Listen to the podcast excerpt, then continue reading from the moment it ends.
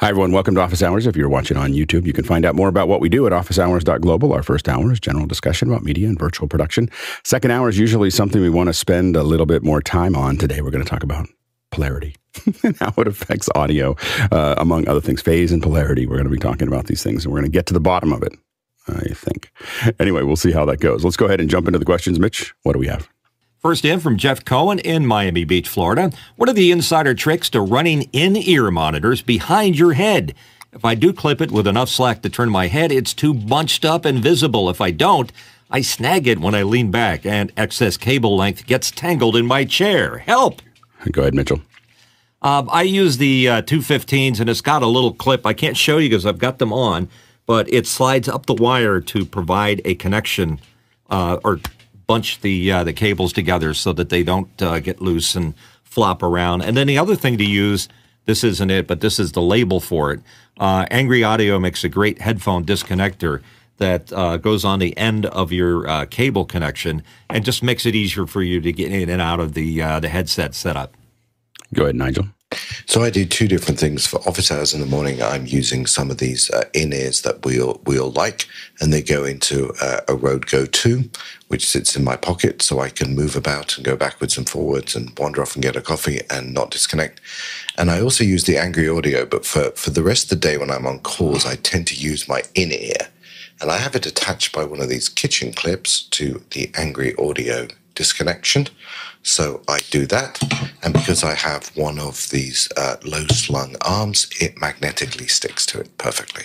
I didn't realize when Mitch was showing it that the Angry Audio has uh, it has a mag. It's magnetic. Could you? Can you? I was we no, rewind no, here for a second. Oh it's yeah, magnetic. Yeah, yeah. So if you come back to me, uh, it's like it jumps in, and so if you try and put it the wrong way, what? It will not work, and it will go right. And so, and then I add this magnetic clip from my kitchen to my arm, and it, uh, I never have the problems. It's magnetic. anyway, sorry, uh, Ken. That sound you hear is wallets opening everywhere. There are also uh, these little clips which you can buy uh, by the twenties or so from Amazon, and you can stick them all over your all over your wires, uh, and they attach to your clothing quite oh, nicely. What I find that works really well is I take both headset, both both phones, and I twist each one of them separately.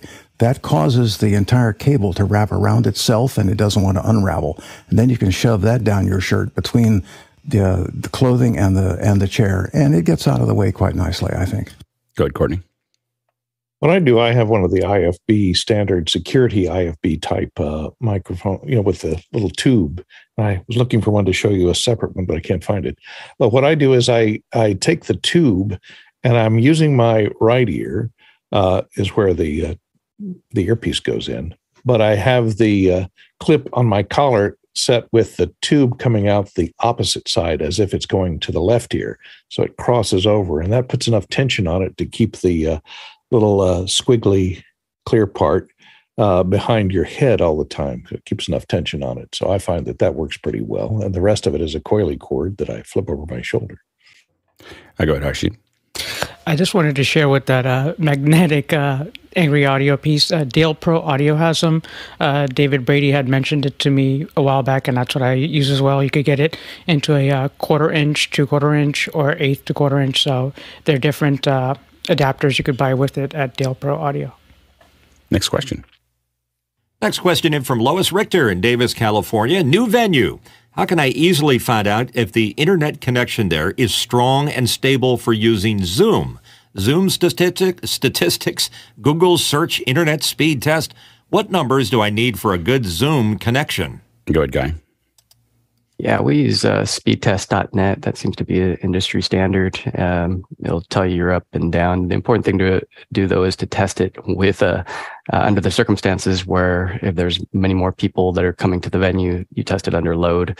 If you can, if talk to the network engineer and carve out some some bandwidth just for you. But if it's not your deal, then you're kind of stuck with with what you get. But I would highly suggest uh, getting there and seeing how many other people are using that internet connection. About 10 megabits is uh, what you want for your up and down to handle Zoom safely.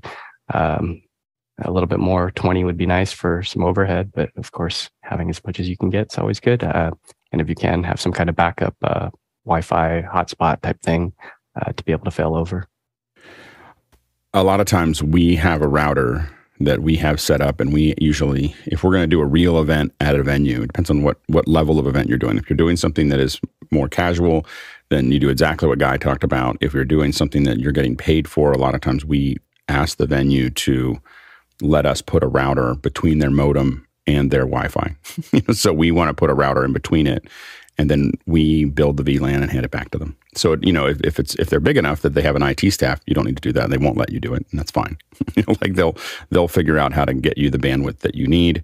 Um, if but if you're going to a bar or you're going to a little little coffee house or something like that, usually you can kind of wedge your way in to say, I'm going to be in a thing, and and, I, and you know, I, I want to be the router between it, and then you hand them back. Now, what I do is I use Pepwaves and what we do is we put a cellular connection in, and we hand the cellular. It depends on how much bandwidth they have. They have a ton of bandwidth. We don't do this, but what we used to do is hand the cellular back to their Wi-Fi. so the bar gets the Wi-Fi, it gets cellular, uh, gets, gets to share basically a MiFi, and we uh, take over the the ground internet um, from that from that area. Um, if you can't get that, if they don't agree to it, and you don't have a lot of overhead, um, you just want to, I just escalate it to the client.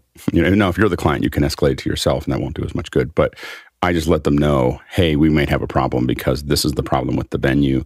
Um, this is what we have to deal with. Um, and, um, and we make sure that, you know, we, we place the venue in front of the bus.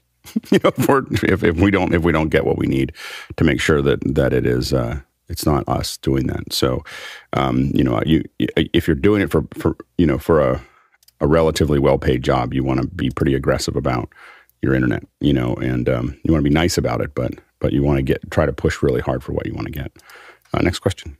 From Josh Kaufman in Pittsburgh, PA. What is a good solution for microphone in ear monitors to be connected via a tip ring ring sleeve 3.5 millimeter jack into a phone for mic and IFB?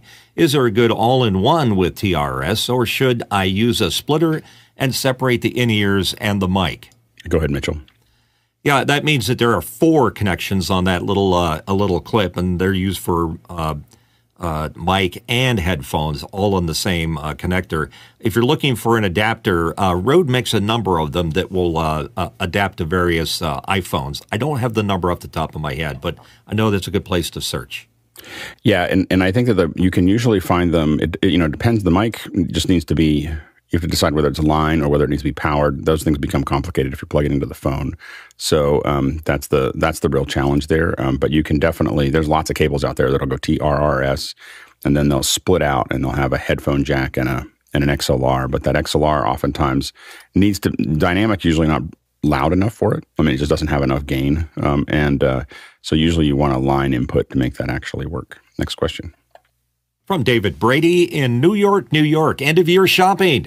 If you had the choice between an ATEM Mini SDI Extreme and an ATEM 2ME, which would it be? Pros and cons of the two. Is there a feature comparison chart available? Go ahead, Tom. I did not find a feature comparison chart, but I'll do a little bit of one right here.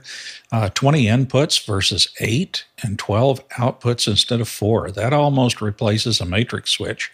And then you have the 8 uh, advanced keyers, two multi views. Yeah, I think I'd go with the 2ME model. Good guy. Yeah, in addition to what Tom said, do you get a quarter inch audio jack, so that way you're not dealing with the eighth inch mini plugs. You also get, um, you know, on the extreme, you get uh, your ISO record. So that's probably the biggest differentiator. Do you need to record? Because that alone is worth bucks. So, and then price, you know, there's a $200 spread, 1495 versus uh, 1695 and then you get two multi-view outs that are customizable. Those are SDI outs. So if you need SDI or HDMI, you might have to, you know, get some converters. So you need to add that in the budget where you got, um, actually is the, that's when I didn't check that. I, I, believe the multi-views are SDI on the, on the extreme as well. So yeah, I guess either way, if your monitors, um, HDMI, you're going to need that conversion. The other thing, I mean, rack mount versus, um, you know, the form factor thrown in the rack and then you also got comms on the front of the uh, 2ME. You don't have that that uh, comms jack if you want to run comms. Not too many people are fans of those comms. And yeah, I was going to say, I was like, have, you, have, those ever worked for you? Like, what you, I've worked. Days. I mean, basic, yeah, if you just want to go straight to a camera up, you know, got a small team, it can work. I mean, okay. It, it's, yeah. I'm sorry. We, we, we spent it. days. We spent two days trying to get the the constellation comms to work. We were just through the fiber through the fiber backs. Um, wasn't super successful for us. Anyway, so um, just just curious uh, whether it's working. Have you have you used them? And, and yeah, we, have used okay. them with the studio cameras. Yeah, mm-hmm. okay. they, they work. The, through the fiber backs to the Ursas from the constellation, it was it did not work well for us. Um, I love Blackmagic, but that that part hasn't hasn't totally worked its way out. Yeah, I agree with what everybody said. Um, I think that the, the the big the two big factors are what how are you going to control it uh, interface wise, like so uh, how are you going to control it, and do you need ISO records? And if you need if you want if you need an interface to push buttons, and you want ISO records, then you want an extreme. If you don't, if those two things are not important, if you're going to use a Stream Deck to run it, um, if you don't need ISO records, then I think it's 100% 2ME. So I agree with what was said earlier. Um, yeah, go ahead, Mitchell. Yeah, by the way, that talkback I think only works with Blackmagic designed cameras. I don't think it's going to work on your Sony right. studio right. camera. Right. Um, the, other, fiber, the firebacks were, were, for the Ursas. It was it was fireback to Blackmagic cameras. Uh, the other thing is, I'd love to get this extreme off my desk, so I'm favoring the 2ME back in the rack. And if I'm worried about uh, a remote controlling, a Stream Deck with a mix effect works great. Next question from Chris Widener in Lafayette, Indiana. He has a link there. Rode has new beta software firmware, excuse me, that allows even more control of the submixes for each output. This gives it, as far as I've seen, the unique ability to feed two encoders with separate feeds. Thoughts? I mean, this is just a uh, this is a busing. You know, this is very common in in mixers. Um, just they usually are higher end mixers. So the Rode is probably one of the smaller mixers that has multiple buses. But what what he's talking about is I looked at the video that they had there. By the way, I would recommend looking at the video just because it's a great setup. Like they they have a setup. I'm pretty sure it's green screen. You know that that that he's in front of, but but he's got like a what looks like a CG background. I don't know if someone can find it and put it up there, but it looks like what, what a CG background of like Rode with things on the monitors, and it's all white.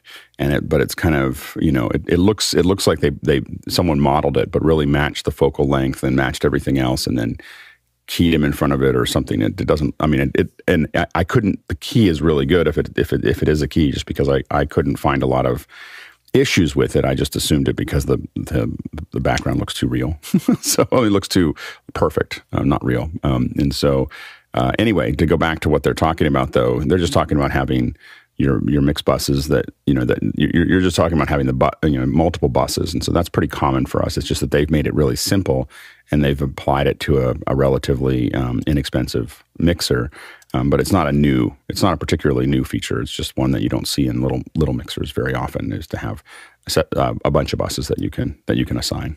Um, next question. From Jeff Cohen in Miami Beach, Florida, does anyone know of a DAW, a digital audio workstation plugin or app that will analyze an audio clip and determine the frequencies of the loudest peaks? Looking for automation, not the manual techniques like EQ sweeping. Uh, go ahead, Marty. So I, have a bunch of uh, frequency um, analysis meters, spectrum meters, and pretty much all of them have a peak hold function. Um, and uh, most of them have a way to determine or set the length of time that that peak uh, will will remain on the screen. Um, I'm trying to think if if there's anyone that will actually produce a list. I, I can't think of any, but uh, that would be that would be the way to do it. Javier? I really like iZotope Insight. It has the spectrogram. You, it shows you like over time all the different frequencies, like in a very 3D, like valleys and and and and uh, you know ups and downs. Uh, so you can really simply look and see where, and not, not only in time but in frequency, where the loudest peaks are. So it's a super great uh, tool for that. Mitchell. Jeff, this is a little on the outside of your question, but might be applicable. Uh, Waves makes an A4 plugin, which uh, breaks the frequency ranges up into four different uh, areas, and you can see the individual uh, peaks and valleys and uh, dynamics in each of them. And if you choose to have automation, uh, you can engage the compressor, and all of those dynamics can be adjusted for each range. So it's a multi EQ range adjusted compressor limiter. Next question. Next question in from Douglas Carmichael. How can you dress your cables neatly when using a pass through panel in a rack? There's a link to it instead of a patch panel. Uh, go ahead, Marty.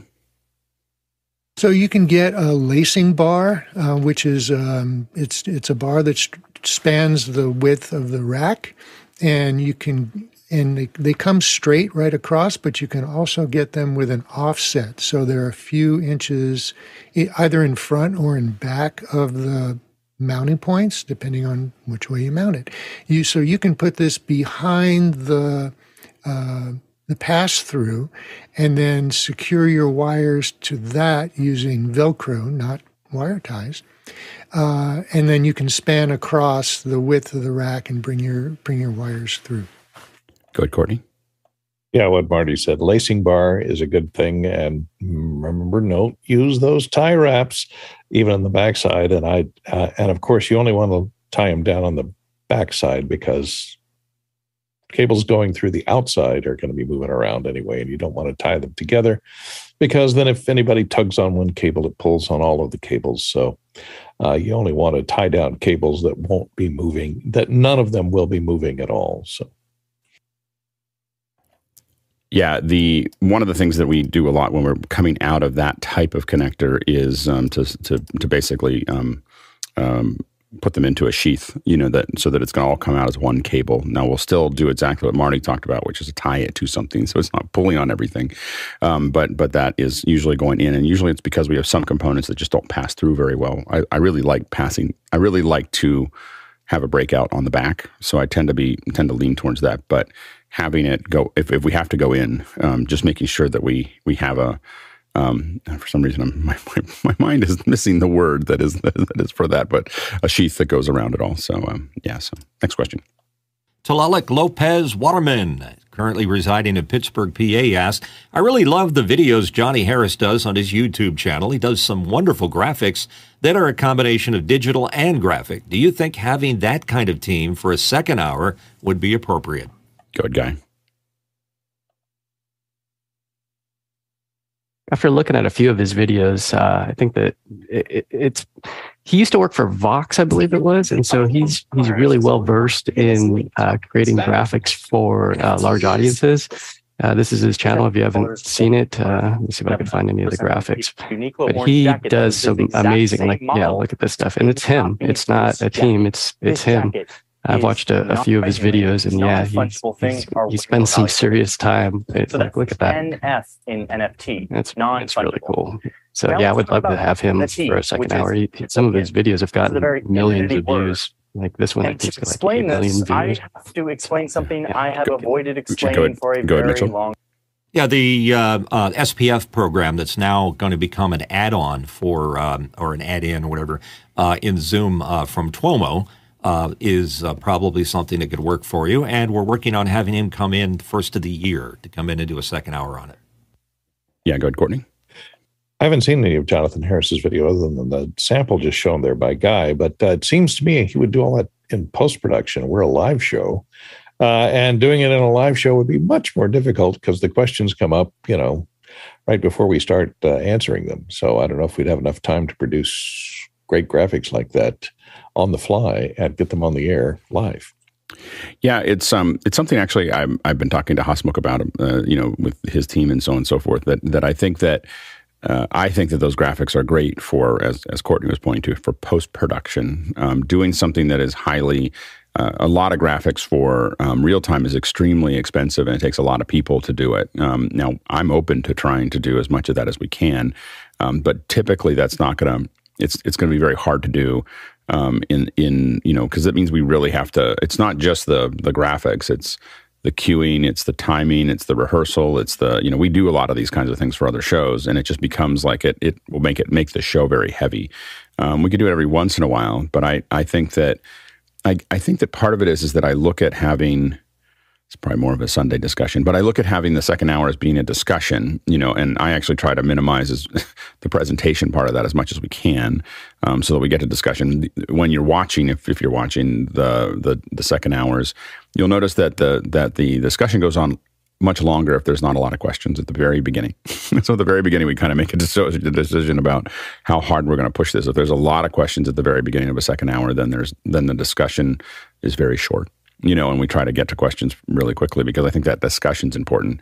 I th- I love his channel, and I think that what he's doing is great, and I think that we could apply everything that he's talking about to um, things that we put on our channel that explain. Let's, let, for instance, we're talking today about phase and polarity and how it affects this. I, all the things that we talk about today could probably be condensed down into a three or four minute piece that explains all of these things, uh, or even a two minute piece that explains all these concepts that we could either take what we did on a live discussion and make it that, or put that out first and then open up, a, you know, have the Q and A.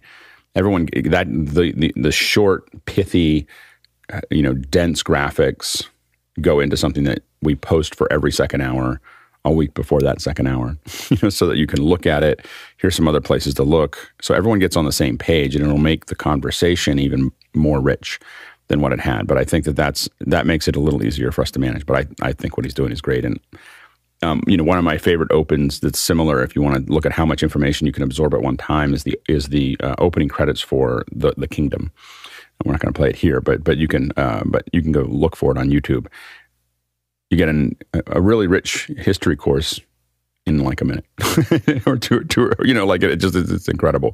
So um, to me, that's kind of the, the high watermark there. And I hope we can do more of that next year. Next question.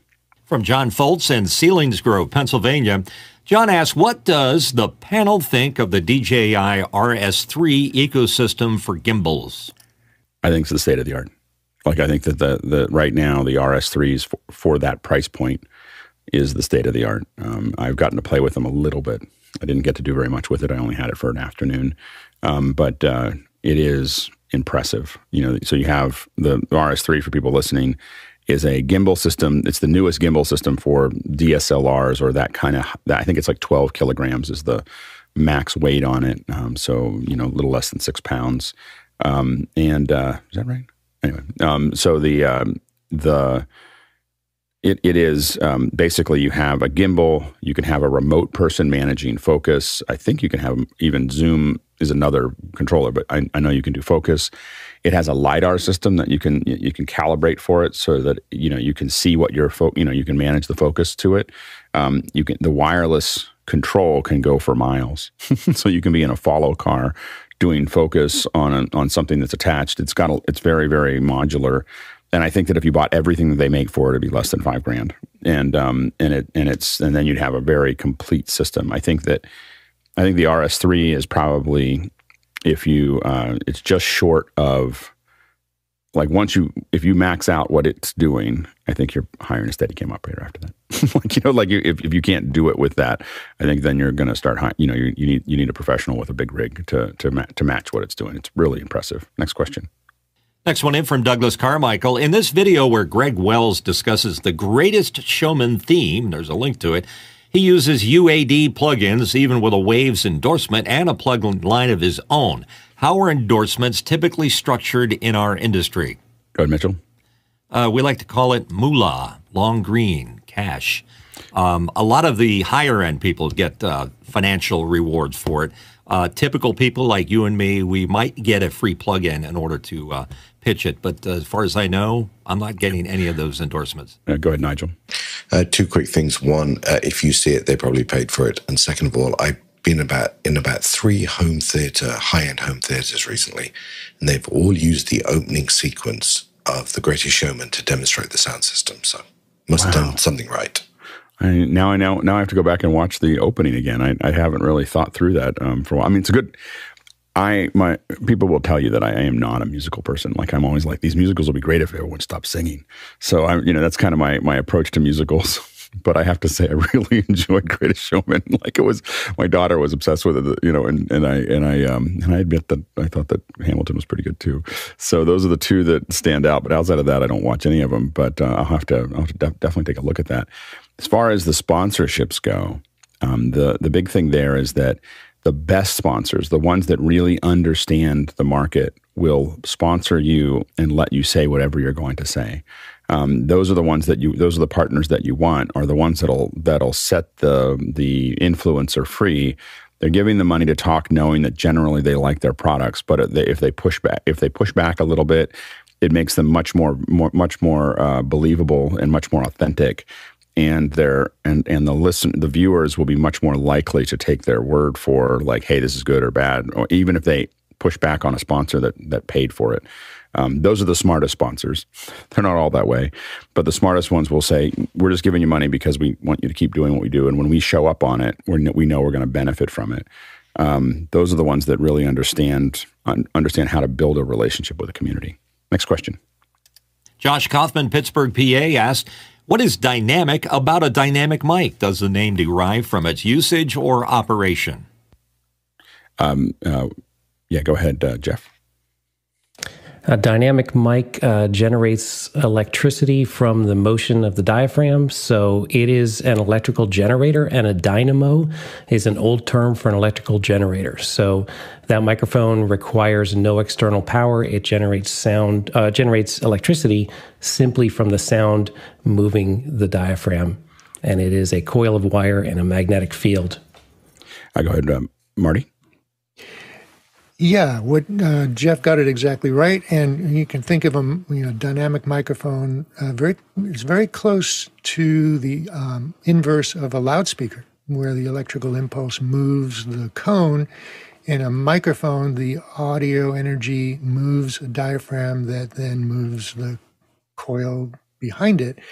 Um, as opposed to a, a, condenser mic, which uses a completely different principle to transduce um, acoustic energy into electric energy.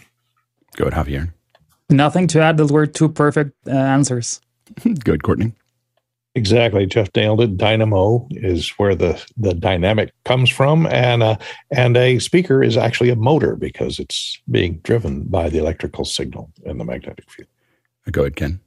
And if you wonder how all this stuff can possibly be, the ear in-ear monitors that you're using are the same concept as a dynamic mic is using in reverse. And so you'll discover if you want to play around with this that you can hear through your microphone and you can talk into your earphones, although nobody wants to do that except to prove the point. Dynamic means it's moving. Next question. Roscoe Jones in Madison, Indiana ask In a large open room half full with an audience, there's a link to it, what microphones would you use for a brass quintet and where would you place them? Hanging them is not an option. Go ahead, Jeff. So I don't know if someone can call up the picture, but it's a uh, it's a church, and I assume the brass quintet is going to be up on the raised area. So, where you would want the microphones is distant from them. That's how we're used to hearing brass. They want to hear the sound of the room. So, personally, I would use a uh, pair of omnidirectional microphones spaced, you know, 20 to 24 inches apart. Depending on how far away we are, and on a tall stand, so maybe 10 feet, and with the raised uh, steps, I probably want to be 10 feet above that, so a 12 foot stand. So often that's a lighting stand used as a microphone stand. And as you uh, probably have noticed, that we have a, a, very, very good audio team here today to answer your questions, and we're cutting through these questions really fast. So um, if you've got audio questions or any questions at all about media, you can go ahead and throw them in, or we'll start the second hour a little early. Uh, go ahead, Marty. Um, you, you, didn't say, Roscoe, whether uh, this is for recording purposes. Oh, but you did say it's that there's a half half full audience in the room. So, um, yeah. So Jeff uh, Jeff had some good advice. Um, although I would be a little concerned with using omnidirectional microphones because it'll pick up a lot of um, uh, crowd noise. So anybody moving around in the pews, like creaking chairs and stuff like that, will be picked up as well. So you might want to you might want to consider um, cardioid microphones in a stereo array, uh, either spaced or you could do an XY uh, crossed configuration. Um, has a bit of a different effect, but a nice stereo spread. And uh, okay. go ahead. No, go ahead. Uh, as for the type of microphones, you know, brass, there are low frequency brasses and high frequency brasses. And so you want to find something that will um, accommodate both. Um, uh, ribbon microphones uh, I've seen used uh, quite a bit for brass because they have a, a bit of a high frequency roll off, and so they don't sound as harsh, uh, especially if you're going to close mic uh, a brass instrument. Go, Jeff. Yeah, I like that Marty brought up the uh, the possibility of using uh, some near coincident or uh, coincident arrays.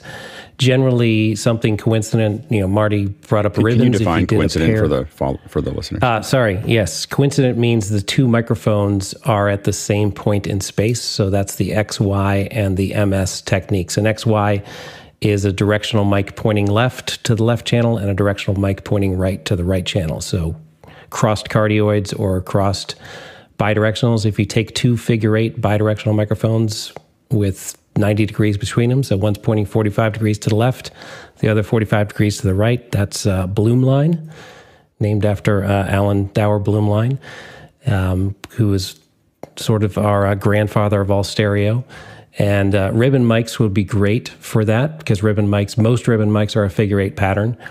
Um, that generally works if the acoustic is a great sounding acoustic. If the room is less than ideal, then some space between your microphones, either a near coincident or a space technique, um, would work a little better. What's the difference between near coincident and spaced? Well, near coincident is sort of a foot or less space between the microphones. And so you need to also use some directional microphones so you get some amplitude difference. So you have cardioid microphones pointing off to the sides. Once you get beyond 12 or 15 inches of spacing, then you can get all of your stereo simply from the spacing. And then you can use omnidirectional microphones. So they won't have an amplitude difference because they don't have a directional pattern. Go ahead, Marty. Okay, Jeff. so um, when you use near near spaced microphones with a quintet, so you've got people spaced around them, are you going to have any phasing issues? The near coincident is designed to have very little time difference between the two mics because it's kept near coincident, close together. So they're a foot apart. So the most amount of time difference you would have is if someone is directly off to the side of the array and sound goes about uh, a foot every millisecond. So the biggest time delay is you're going to have a millisecond. Now, probably you're going to be uh, towards the audience from this group. So you're going to be stepping back from it with the mic. So nobody's going to be at 90 degrees to the side of the array. They might be, you know, 40 or 50 degrees off to the left. So the actual time difference is less than a millisecond. And because we're using directional microphones pointed out, when it someone is off to the left, they're louder in the left mic than they are in the right mic because the right mic is pointed away from them. So that helps with any kind of phase issues we might have. When do we get phase issues? When we get the same sound source, the trumpet player sitting off to the left, arriving at two microphones at different times. And since they're not in the same place, they're arriving at different times. And what's um, the what's the when do you start worrying about that as far as how many milliseconds difference? Any, or uh, is it five milliseconds or one millisecond or? One millisecond is is we're going to hear comb filtering from phasing, and that's why it's important that when you get to those kind of time delays, you get the the difference between the two microphones in amplitude because one mic is pointed towards the left side of the group, the other mic is pointed towards the right side of the group, and those microphones are directional. So where you get large time differences, you also get bigger amplitude differences, and therefore the if there's no if the later sound is quieter, then there's less phase problems. Obviously, if the later sound was completely turned off, there would be no phase problem. And if we think about it, you know, in time, uh, we often think it's not quite even, but we, you know, a rough rough tool to think about that is is about a millisecond every foot, right? So they have to be you know, if they're sitting right on top of each other, they should be getting them very, you know, at a fraction of a of a millisecond. Is that is that correct? Yeah, rule of thumb is, is is a foot per millisecond. That's a great one. And again, nobody's off to the side, completely to the side of the array, so they're not at this extreme ninety degree angle where the distance between the mics is the delay you get. If they're 20, 30 degrees off, that delay is going to be much shorter than one millisecond. Right. Now, if you move to spaced omnidirectional microphones, the spacing gets larger, which gets you a bigger time delay. And you no longer have that advantage of the microphones being directional, so you're not getting an amplitude difference. So that's definitely a place where we have to worry about uh, phase problems. Now, when you, you only hear this when this gets summed to mono. When you listen in stereo, you get beautiful stereo, and these the only time you they never get mixed together because the left microphone is coming out of the left speaker or the left headphone, the right microphone is coming out of the right speaker or the right headphone. So they're not actually combined, and well, you don't get the comb filtering phase issue. But we always have to worry about mono. And that's a, that points to you know one of the most important things that I when I first started getting into surround of really understanding that that the time is really the thing. You know, like we're you know the timing between the ears is really what is how we decide where things are, at least around us, not maybe above us, but but around us. Go ahead, Marty. So the the uh, interference that Jeff is referring to is also frequency dependent. So you'll get different kinds of interference between the two mics. And by interference, I mean when a sound arrives at a microphone or two mic when a sound arrives at two microphones at different times and then gets some to mono, you get an interference. And we'll look actually look at that in the second hour. I'll be able to demonstrate that. Um, but it's also frequency dependent. So um, there's that to consider. Yeah, I, it. Yeah, for some reason, I really want to do now. I for some reason, this discussion makes me really want to take an Ambeo mic like into a like a cathedral and have someone do a chant because I, I realize just how much you can you know you can hear different, like really feel like you're in the middle of something using using that as an advantage. Anyway, soon. Next question. From Paul Terry Wallace in Austin, Texas, asking, How do you overcome fear of trying new things out in after hours? Uh, go ahead, Mitchell.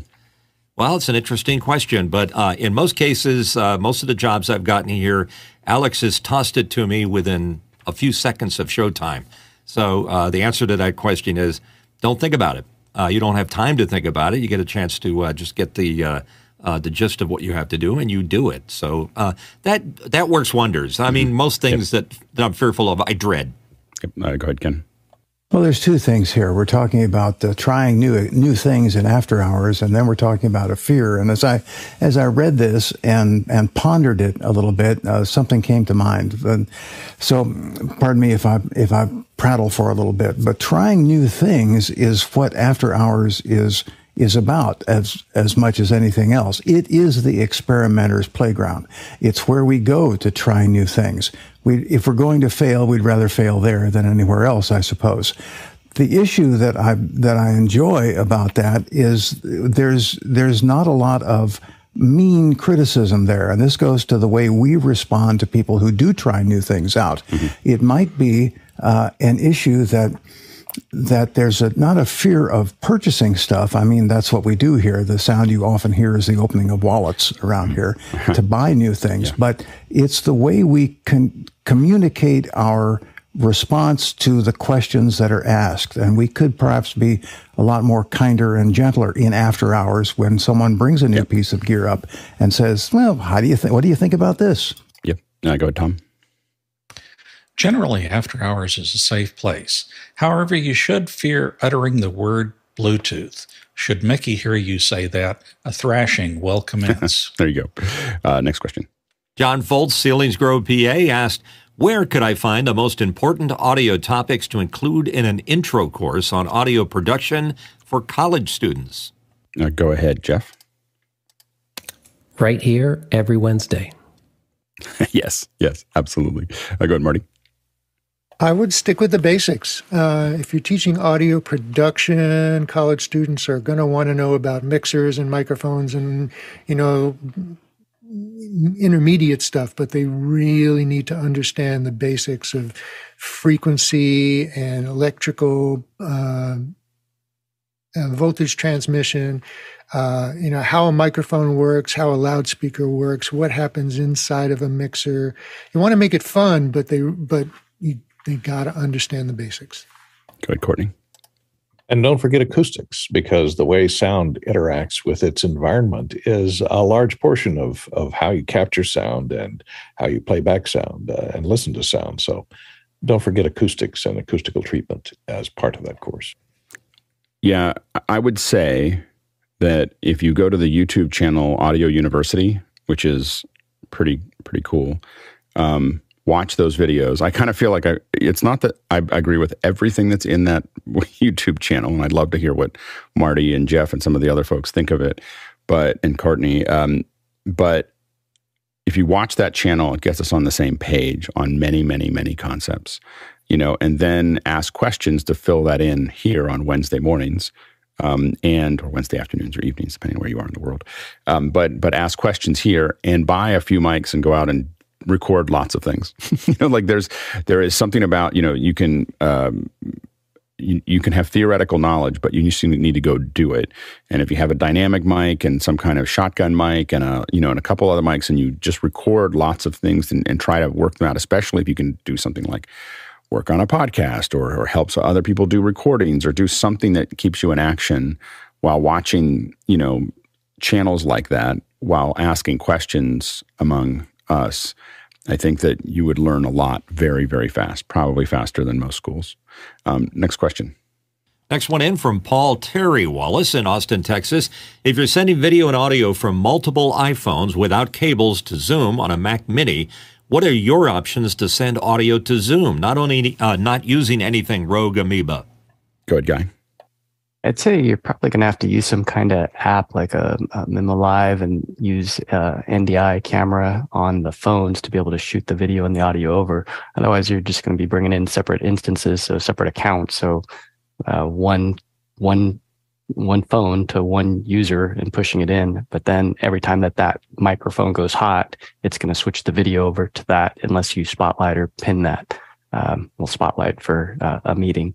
So it just depends on what you're trying to do. But yeah, I'd say you're going to have to get some kind of software like Switcher Studio, Cinamaker, Mimo Live, something to be able to slice and dice and keep that audio mixed in there. Yeah, hundred percent, hundred percent. I was thinking Mimo Live myself, but yeah, I think that I think you're right. Uh, next question. Douglas Carmichael is here with a question. The Chicago Air and Water Show utilized Zoom for distributing live audio description to blind and low vision att- audiences. Wouldn't an assistive listening app like Sennheiser Mobile Connect be more accessible to that population than a video first platform? Uh, go ahead, Marty. Well, if we're talking about uh, visually impaired people, um, chances are that you know if if they're not also hearing impaired, they can hear just fine. Uh, so a hearing assistance system, while also very important in, in, a in a venue for people who are hearing impaired, uh, isn't much isn't much value to vision impaired people. So uh, Zoom is a is a convenient, inexpensive, um, and effective way to provide captioning and text information for people who um, need that, and and a, and a, closer screen if they're like back in the room. Go ahead, Harshid. I would say anything that makes any type of median easiest to get to is going to be your best bet. So in this case, if we're going to use Zoom, Zoom is really easily achievable. You put it on your phone and you have that audio stream of any sort. So if we're going to call it audio description, closed captioning, if we add that to any stream, it's going to be a, a benefit to the end user. Uh, there is Spectrum did buy out a app from the American Council of the Blind, couple gentlemen that made a app where where you take it to the theater and you point the video at the at the theater screen and it syncs the audio to audio description. But it's the drawback I find still, and you could still use it, anybody could download it on iOS or Android, Spectrum Access, is that it works well, but it's not enough media. It's not enough things that I want to watch. It feels like it's maybe just everything on Paramount and not enough stuff of ABC or NBC or etc. But uh, in these cases, yes, it would be easy to have it on any app. You don't necessarily need to have Zoom for that. So um, I agree if you're trying to use uh, the Sennheiser uh, device that you mentioned about or the app, but uh, mainly it's ease of access. If you could mesh it into YouTube, then so be it. If you can mesh it into Zoom, so be it. Yeah, go ahead, Marty. So it also occurred to me that audio description, which is what he's asking, uh, Douglas is asking about, is is a um, a method where human beings are audibly describing what is happening on the stage. And so, yes, that is an audio product that people will listen to, and um, assistive listening, uh, you know, which is a way to deliver audio to people who um, are wearing hearing aids or uh, headphones with receivers, uh, listening to a special channel, uh, is a very effective way to to provide that audio description uh, to people. Yes, but I think also it can also work on Zoom. I think that the the one of the assumptions also is that a lot of people have Zoom, and you if you do something like Sennheiser Mobile Connect, you now have to get everybody online with that. You know, you know, you a lot of people that you have to now teach how to use a new product as opposed to the product that everybody's using. So I think that might be part of the calculation as well. And I bet you that Zoom is probably less expensive than Sennheiser uh, Mobile Connect. Um, next question. From David Brady in New York, New York. David asks, trying to help our Taiko group recording events and rehearsals, specking out a Tascam DR70D, and torn between these mics, a matched pair of AT4041s, or a single AT8022. Any guidance? Uh, P.S. Taikos are big drums. Just saying. Go ahead, Jeff. So the AT8022 is a is an XY. So it's a stereo microphone. Has two elements within it. So if you are inexperienced, or you need to set up quickly, or you need it to be visually small, that's a great option. So sometimes for rehearsals, that's a great thing. But I would always pick to have two separate mics because I can always put them in a crossed coincident XY configuration, but I could also use them in a near coincident configuration. Using the two AT4041s gives you that option. If you get the single stereo mic, you can never separate the two. Go ahead, Mitchell. I'm making an assumption here, but it, it, the Taiko is going to move a lot of air. So wouldn't uh, the same mics you use to record a bass drum be appropriate for something like that inside the uh, the cavity or next to it? Jeff, your thoughts on that? I'm assuming this is a Taiko group. So again, probably they want to capture the sound of the group in the rehearsal. So probably more distant than a close miking of a single drum. Good, Marty. So interesting. Uh, yes, those are all good suggestions. Um, something that uh, worked out remarkably well for me and was I was completely taken by surprise is using boundary mics. Um, put them, putting them, take, take, take, two of them, put them on the floor at some distance that will be um, capture the entire ensemble, and you will get some great sound. You want to be sure to get. Uh, a boundary mic that has good low end response because a lot of them are tailored for speech. Uh, the one I used was from Sanken. Interesting. Uh, next question. Chris Widener from Lafayette, Indiana asks Alex, you mentioned other higher end mixers with multiple digital output buses for submix. I'm more used to having multiple analog outputs than converting to digital. Any recommendations in a 16 by 24 channel setup? An X32 with Dante card. like that's that'll that'll do it. You know, then then you have lots of outs and lots of ins, and you have analog in, analog out. You have, uh, but I mean, to, to solve the problem, there's many mixers that will do that. But to solve that problem, it's probably the least expensive way um, for that many channels. I'd probably say, I, I don't. I, since no one's raising their hand, I, am assuming that people agree. X32 with with a Dante card would would do it. Uh, next question. James Vosline in Minneapolis, Minnesota asks When you have trained your ears to hear problems in audio, is it harder to just enjoy listening to audio for enjoyment? Go ahead, Javier. I don't think it's hard. Well, it's harder to overlook bad audio.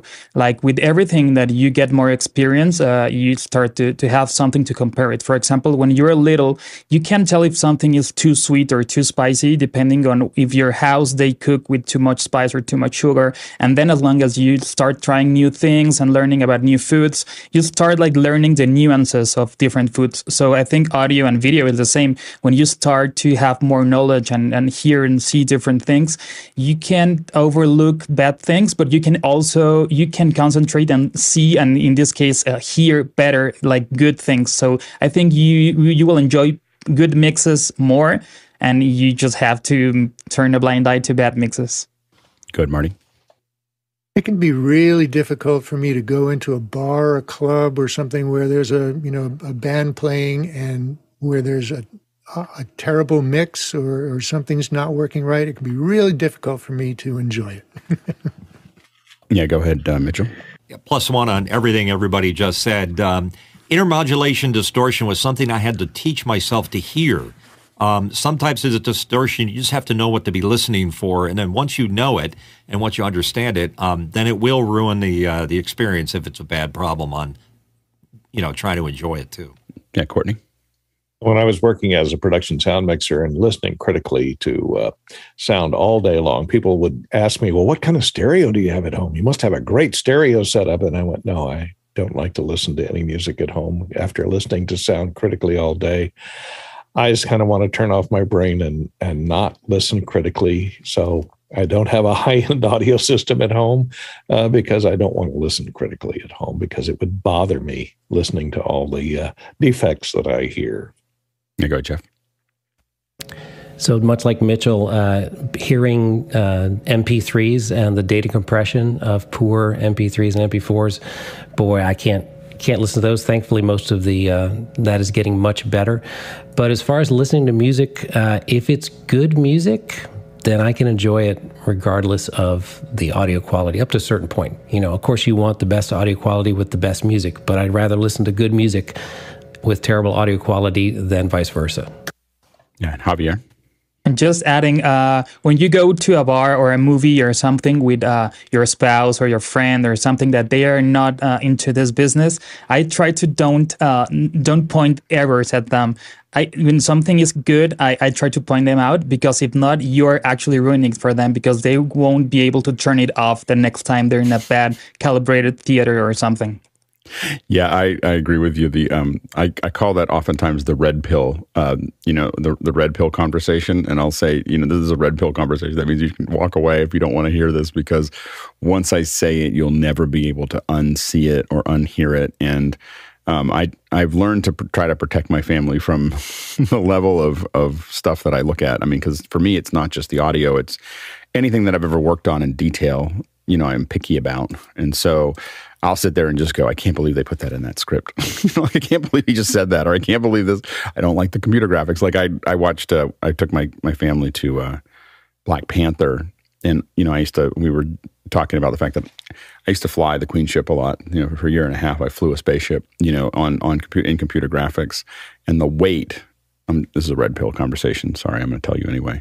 Um, the the weight that they apply to the ships in Black Panther make me crazy. Like just make me completely crazy because they don't have enough weight, um, so everything moves way too fast, and and so it, it it is it makes them all feel like toys instead of like big beasts of of ships, and it's and um, it drives me crazy. so, so anyway, uh, it's hard it's hard for me to watch the, the movie. Uh, anyway, go ahead, Jeff. Uh, here's my red pill that I'm going to put out, and you can notice is that every time a character in a movie or television show steps up to a lectern, the sound person puts in a little sound effect of feedback. Yeah. You're right. As soon as you started saying that, I was like, "Oh, they always put the little feedback in to tell you that you're that they're walking up to it." Yeah, that's a very classic one. And then the other one is the. I was just in a, a there was a discussion on in Discord that I'm in, a, a long discussion on how upset sound designers are about the Wilhelm scream. Like you don't have to put it into every movie. so, but, but some sound designers believe that you should put it into every movie. Like it, there should be. It's it's like a little like a little uh, signature. Uh, ben Burtt likes to put it into every movie. I think. I think everything he's ever worked on has the Wilhelm scream in it. and then other and he's got more Academy Awards than everybody else. So I, I feel like he can be he can do whatever he wants. But um but other sound designers it drives them crazy. So if you don't know what Maybe. the Wilhelm scream is, you can you can search it on YouTube and you'll get a whole collection. And maybe they can design disguise it as feedback when they come up to the microphone. Yeah, yeah, exactly. but, but, Jeff's totally right. This, this like we're gonna. This is kind of like a yeah. We're gonna lean back into it. We should do a whole second hour on. We should do a whole second hour and warn everybody ahead of time and just call it the red pill, like the red pill second hour, where we just tell you all the things that you're not seeing that drive us crazy. Um, but then people know not to listen to it if they if they uh, if they don't want to know. All right, next question. From Chris Reidner in Lafayette, Indiana, Chris asked if you were designing a kitchen set from scratch with two ovens and glass top burners, what would you suggest for keeping reflectivity down on the glass surfaces and not showing up grease from, say, scrapple or spam frying? Scrapple. So good. Anyway, that guy. Yeah, I would say to try and get some kind of surface similar and run some tests now before you actually commit to buying whatever that surface is and set up a camera where that's going to be. Um, if it was already in there, I would say you get big soft lights. Uh, if you can use some kind of silks, and that will hide a lot of uh, the, the when you're using a hard light, it's really easy to see those kind of things because it'll, re- they'll, they'll reflect more. So uh, the other thing that you can do is toss a circular polarizer on the lens and start to rotate it and see if that helps with some of those uh, glares and reflections. And then just camera angles. I mean, trying to move the camera around because it, it's like a, you know, it's just angles. So you're just trying to get different angles, but then also um, try to uh, get wide shots and close ups to where you're cutting out those surfaces and just go right in on the food uh, wide shot if you see something you don't like, and then the medium shots. Just again, try to talk to your camera operator and move them out. Uh, if it's you, then use a PTZ and get that shot that you want, where you avoid those uh, those things that you don't want to see. Mitchell. Um, I can't imagine any cooking show involving Scrapple and spam, first of all. But uh, as far as the surfaces go, I mean, there are other alternatives to glass burners. I mean, Bosch makes specific surfaces that uh, don't show up fingerprints and things like that. So if you start out with something that's uh, uh, less likely to show uh, marks on it, you're going to have a lot easier time of reducing it. You go, Courtney. Yeah, as Guy was saying, remember angle of incidence equals angle of reflection. So if horizontal glass surfaces are in the set, just don't have any lights that are at the same height as your camera and opposite your camera, and you'll avoid all reflection. So move them higher, move them further forward so that they're out of the incidence of reflection. I would be tempted to build a cover that was, and I'm, I'm, making this up, so I don't know if it would, but be tempted to build a cover that was uh, use inductance as opposed to a, you know a um, he, some kind of heated burner. But I would use inductance, and then I would have something that isn't going to take that inductance, and I would put it as a cover that's anodized or, or something that, that is kind of very matte and set it on top of around the burner. So the burners would still be glass, but all the area around it would be kind of some kind of matte. It's a very interesting problem. And um, if you're making scrapple, I, I, expect to get something. That's all I'm saying. I love scrapple. It's like it's like haggis for East Coasters. Anyway, next well question. done and very crispy. Yes, yes. Uh, next question. Elliot Robinson from Las Vegas. Where can I find a guide to audio best practices? Uh, go ahead, Marty. Well, you mean aside from Wednesdays here on office hours and after hours, the other 22 hours every day, um, I would uh, look for your local chapter of the Audio Engineering Society and go to their meetings. Join the uh, join the society. It's an excellent source of information about best practices for audio and up and coming trends and things like that. There are um, a number of good publications out there um, on audio for recording, for live audio, for stage, etc. There are a number of uh, people associated with office hours who do uh, their own webcasts, uh, Zoom shows. Um, uh, uh, Brian Maddox is one. Um, uh, I do one as well, and there are um, some others, I believe. Don't, Jeff, don't you do something? Yeah, the um the what I would what I'd say is that I again the one that I've been kind of reflexively sending people to at this point is Audio University on YouTube. Of just just watch all these and then we can have another conversation about it. And again, there's a couple nitpicking things that I watch and I go, eh, I don't know if I agree with that. But overall, I think the amount of breadth and depth that Audio University on on YouTube is providing is pretty pretty impressive. Go ahead, Courtney. And if you're talking about production audio, uh, Curtis Judd's uh, YouTube channel is always good for analysis of new equipment and comparison uh, between equipment, production equipment, and how it works in the industry. So, yeah, thumbs absolutely. up for him. Uh, next question. Josh Kaufman, Pittsburgh, PA, asked In addition to the left right channel timing, how does binaural audio direct the spatial perception for the listener? go ahead, Jeff. So Josh mentioned uh, interaural, between the ears, time of arrival delay. Then there's also uh, something we call head shadowing, which are frequency differences. So when sound goes off to the side of your head, your head blocks sound to your far ear, and that will reduce high frequencies. Uh, so it's an acoustic shadow. And then the fleshy part on the side of your ear called the pinna causes reflections that cause very, very uh, short delays that do actually cause comb filtering that we do not consciously perceive, but goes into our uh, direction sensing mechanism, our localization mechanism. And that's the primary thing that gives us localization in the vertical domain because the ears are on the side of our head. We're really good at hearing uh, horizontally localization, but not so good uh, vertically. And the pinna is instrumental in that. And it also helps to t- us determine front from back. It's interesting. Um, I I thought it was crazy when I first saw people building heads. They they, they have literally heads with um, latex ears, and they put the mics into those. And I thought it was nuts until I learned a little bit more about what Jeff was talking about. It's a really fascinating uh, problem. Go ahead, Courtney, real quick.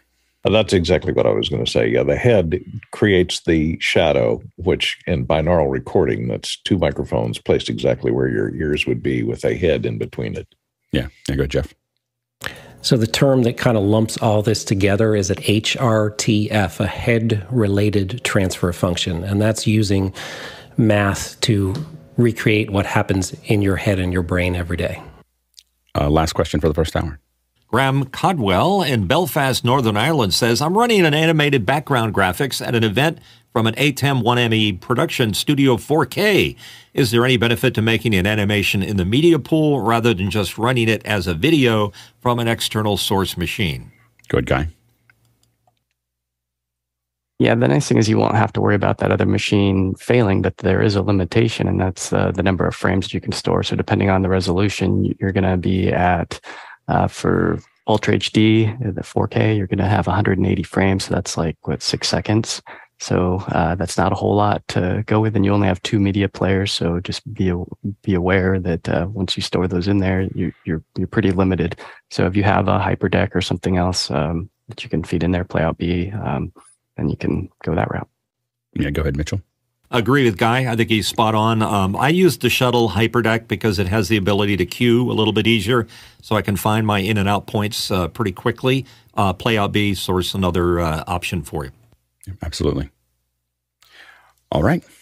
We are jumping into our second hour and talking about um, phase and polarity. Um, and I'm going to let me as we as we get into it. Uh, if you have questions about this, this is something that most people don't have their head completely around, and we're going to try to get our heads a little bit further around um, as we go through this. And I think I'm going to let Marty just kick it off. If you have questions, go ahead and start throwing them in here um, uh, around this so that we can fully uh, flesh this out and, understand uh, what what phase and polarity are. Go ahead, Marty. All right, so let's get into this, and I'm just going to dive in rather than talk about it. Mm-hmm. So um, let's look at something simple like uh, this is an Irish drum called a bodhrán or, or bodhrán, and it's a s- simple single head drum with an open back, and um, you hit it with a beater on one side. now, when you do that, uh, at the moment that the beater hits the skin, it creates a positive pressure wave on the backside of the skin. So the skin is actually pushing audio, uh, pushing air, right?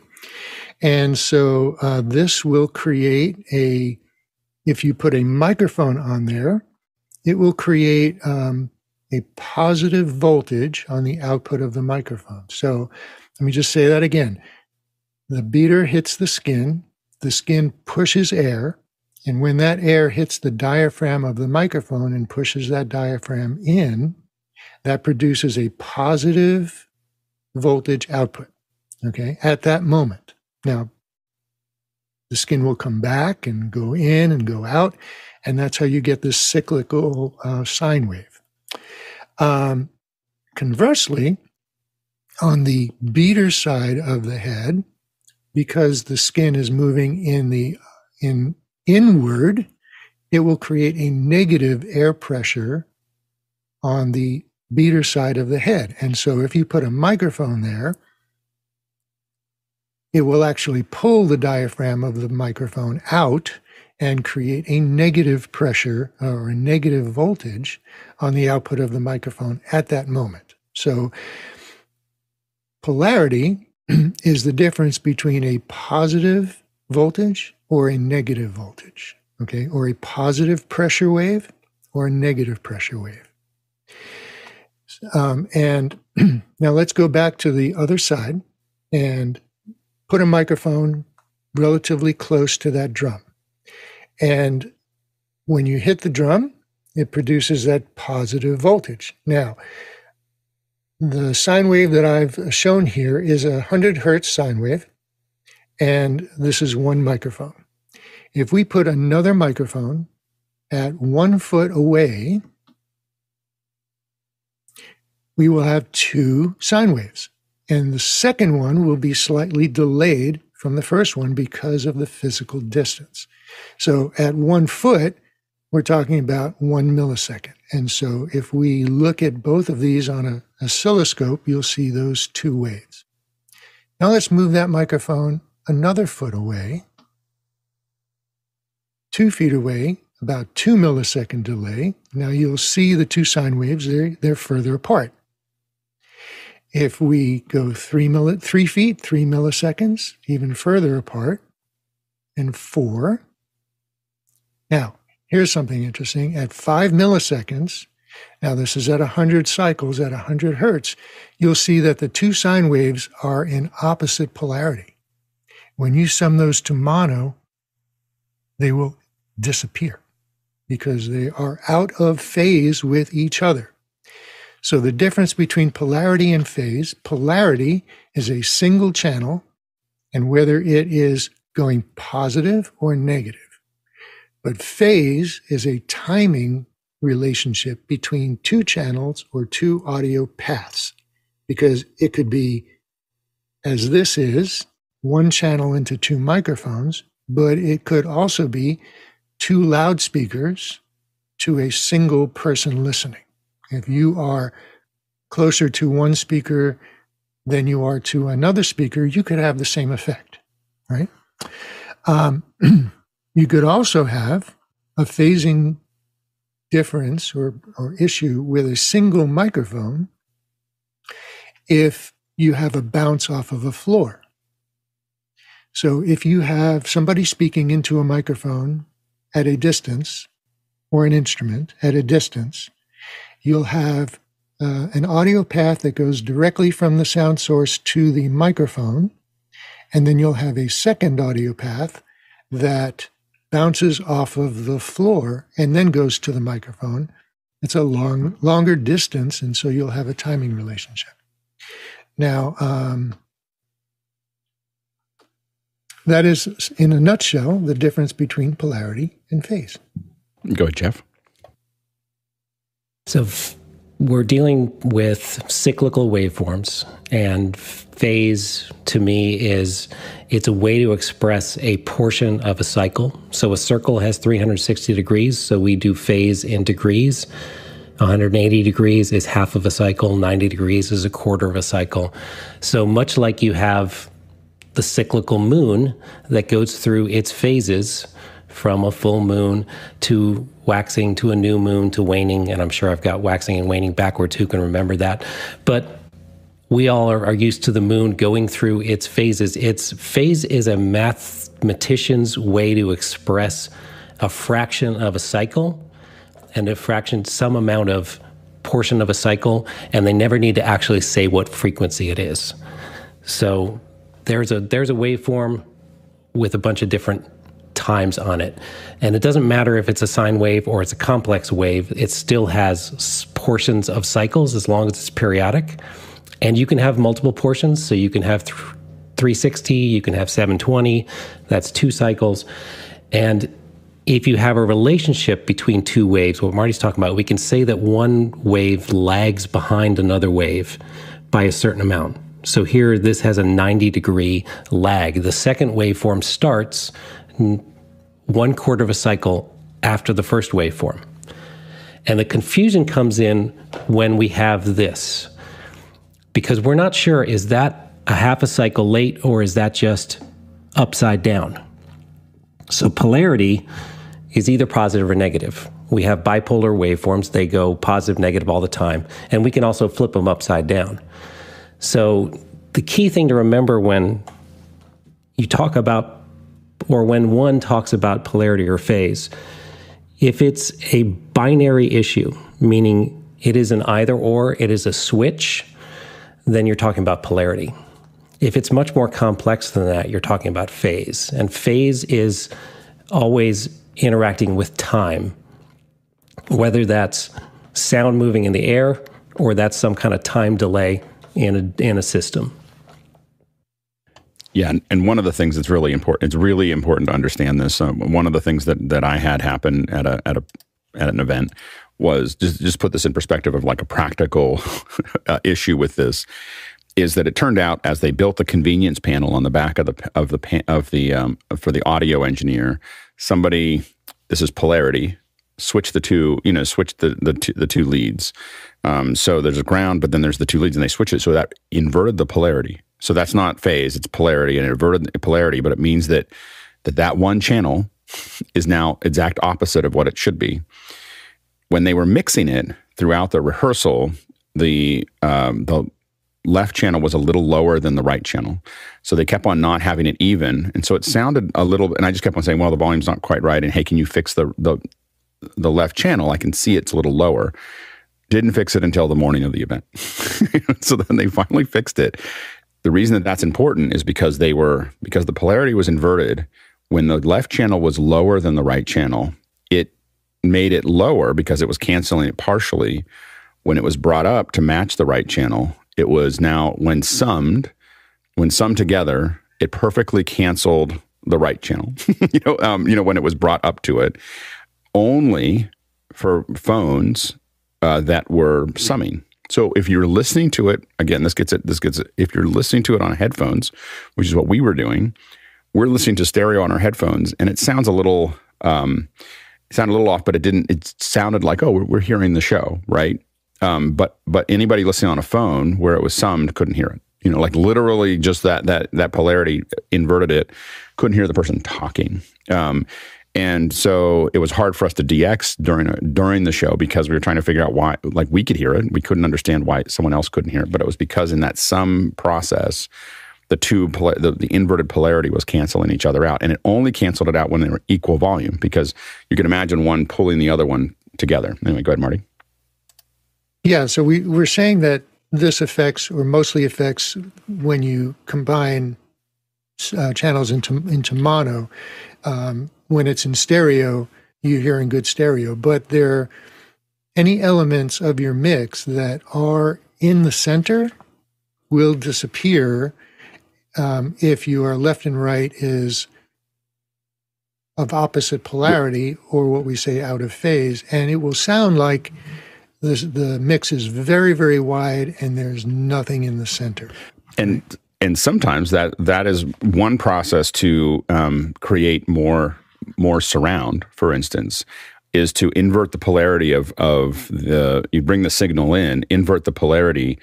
It'll take the voice out. like it'll usually the person's coming right down the center, and then you can take that that information and put it into surround speakers or move them around. Like if you're just trying to take something that you're only getting in mono or stereo and put it into wider a wider speaker array, um, you can sometimes use that to your advantage. Um, yeah, go ahead, Courtney. There is a lot of confusion because a lot of mixers uh, will have a um, a thing marked phase uh, which is 180 degree phase switch, which actually is reversing the polarity of your microphone uh, 180 degrees, so that you can get your micro, make sure that you have microphones that are in phase if they're facing opposite directions, or uh, you have other problems with it being wired wrong. There was a problem for years with T powered microphones because they had. Uh, uh, DC power being sent down the two balanced lines, the you know positive line and the negative line were going down the two audio lines rather than both of them carrying the same voltage as it does in 48 volt uh, phantom so if you had the polarity reversed the microphone wouldn't work or you could blow up the microphone uh, and the polarity and the phase were then tied together and you had to separate them separately and had to reverse phase if you had a phase issue and a polarity issue it was very complex and uh, thankfully those days are mostly gone except I still have a few T powered mics. Go ahead, Jeff.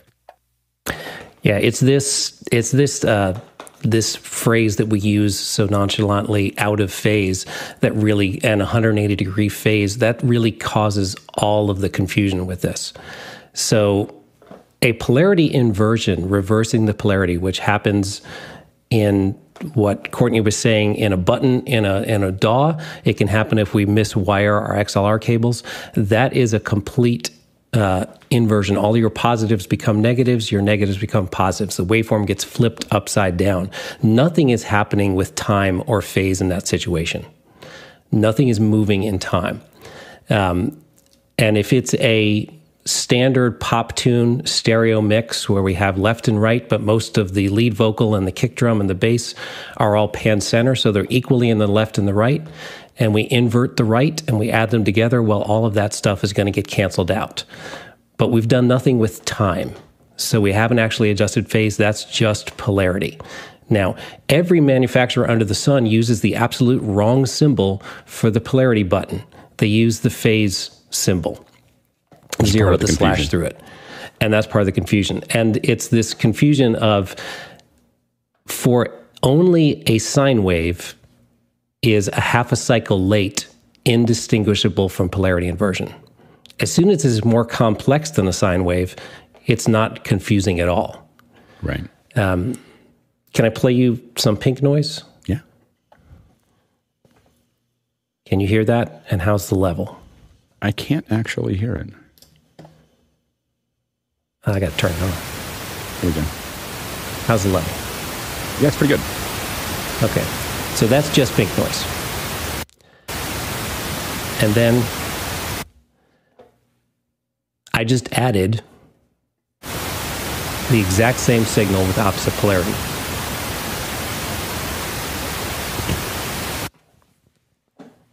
Right. And it cancels completely out. Now, if instead of inverting the polarity, I use a very short delay. You immediately hear the what's happening. Certain frequencies are getting supported, constructive interference, and certain frequencies are getting canceled, destructive interference. And uh, I don't remember who mentioned Insight as the fabulous analysis tool but there's the spectrum and then you could see all the peaks and notches and you hear those there and if I change the delay time you'll hear all the comb filtering shift. That's great. Great example. Yeah go ahead so Marty. that oh, is oh yeah go ahead. Keep going Jeff. That is pink noise and late pink noise, time shifted pink noise added together. So you're hearing those two have all kinds of phase constructive interference, getting louder, and phase destructive interference. And it happens at different frequencies. And this, because that f- filter looks like the teeth of a comb, we call that a comb filter. And it's a series of peaks and notches in the frequency response. It keeps on going up. And it's interesting, you know, like it, it, makes more sense when you're looking at a if you if you're trying to delay something and you delay one channel, suddenly everything sounds super wide. You know, like it, it sounds overly stereo because that timing has changed between the left and the right. Um, go ahead, Marty. Yeah, Jeff and I are, are thinking very much alike. Um, I have uh, also Insight, and this is looking at white noise, which is a different kind of noise, but it in, incorporates all frequencies at equal level, right? And so um, we're looking right now at two channels at the same time, right? So if we introduce a time delay into one of them, I'm going to introduce a one millisecond delay you see the uh, destructive interference that happens. So all of these little notches, and you know, just just so people understand, the left side is low frequencies, the right side is high frequencies, and it's continuous in between. So you're losing all of those sounds that are inside those notches, and that's two microphones at one foot apart. If I introduce a two millisecond delay or two feet apart, as I showed in my other. You see the notches are different, they're closer together. So you're losing a lot more of the sound. And if we go to uh, three milliseconds, all right, me go here. Now, um, I'm going to go back to one millisecond. And I'm going to change the frequency.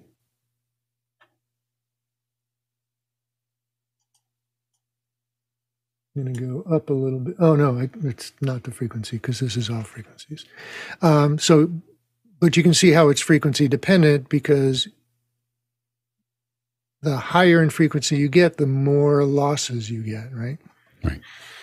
Now, um, this can be useful, actually. It's not always destructive. Uh, polarity inversions can be very useful.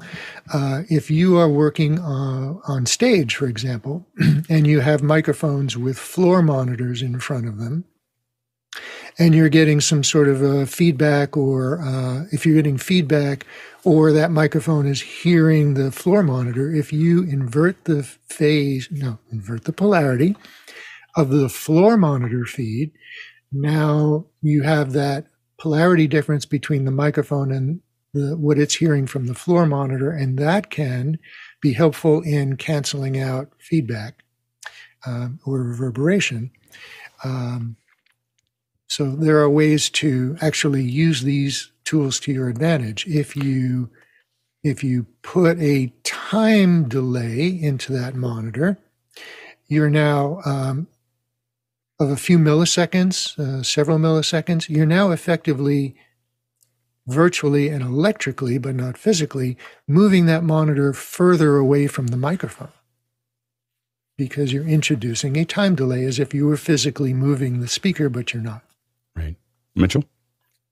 It's interesting to put all of this into perspective. Is why uh, do we uh, are concerned with phase and timing and things like that? And if you think about how we evolved on the Serengeti Desert or wherever we happen to be, um, and that just that tiny space between our ears allowed us to hear an attacking creature, and we could tell where it was and how close it was to us uh, in just that instant. Your brain has so much wet work that's going on in there that's processing all of these things that we're talking about, and it's a it's a very interesting subject from that standpoint, taking it all the way to the, the very scientific point of view. Just thought I'd point that out. Echoed Courtney? Yeah, noise canceling microphones. If you think of the uh, commentators' microphones that you see in Europe a lot, that are these lip microphones that have this little lip guard, use uh, a lot of them use dual dynamic um, uh, capsules faced 180 degrees apart, and by positioning your lip very your mouth very carefully closer to the one dynamic element and 180 degrees out of phase with the second dynamic element, it cancels all the background sound around you and only gets your voice because the cancellation of the sounds entering from both sides equally at the same time cancel out, and your voice coming in from one side. Uh, is the only thing that generates a voltage then in that respect. Let's go ahead and jump into the questions. All right, here we go. Uh, next question from Nigel DeSalle from Austin, Texas. What are the problems we might experience if we have phasing problems? Go ahead, Javier. One of the most uh, common things that happen is when you're capturing a single sound with two sources or more. So the two more common places that I hear this is the first one is in drum kits. So you put like a lot of microphones in a drum kit, and then you open the overhead mics, and the, you lose the center because of what Marty and Jeff have been saying about the time difference, especially the things that are uh, uh, uh further away from the mics because their their their level would be kind of close in the center, but uh, when you sum them up, if they have not uh, correct phase alignment, they're gonna disappear. And then, or sometimes you have the overheads and they sound perfect. And when you uh, get the fader of the bass drum or the or the snare drum up, since that's the thing that is in the middle, it disappears or not not completely because like uh, completely disappearing a signal in the acoustic world is hard. But you lose frequencies, or sometimes your bass drum uh, is loses the weight or loses the definition. And the other place when I hear this a lot is when uh, they're using lavalier mics, uh, and one actor comes close to another, and you can hear the like the the comb filtering. They walk through each other when you keep all the lavaliers open, uh, and it sounds weird, like it's like a DJ EQing the, the the dialogue. So you have to keep those things in mind when you're recording and mixing. There you go, Jeff.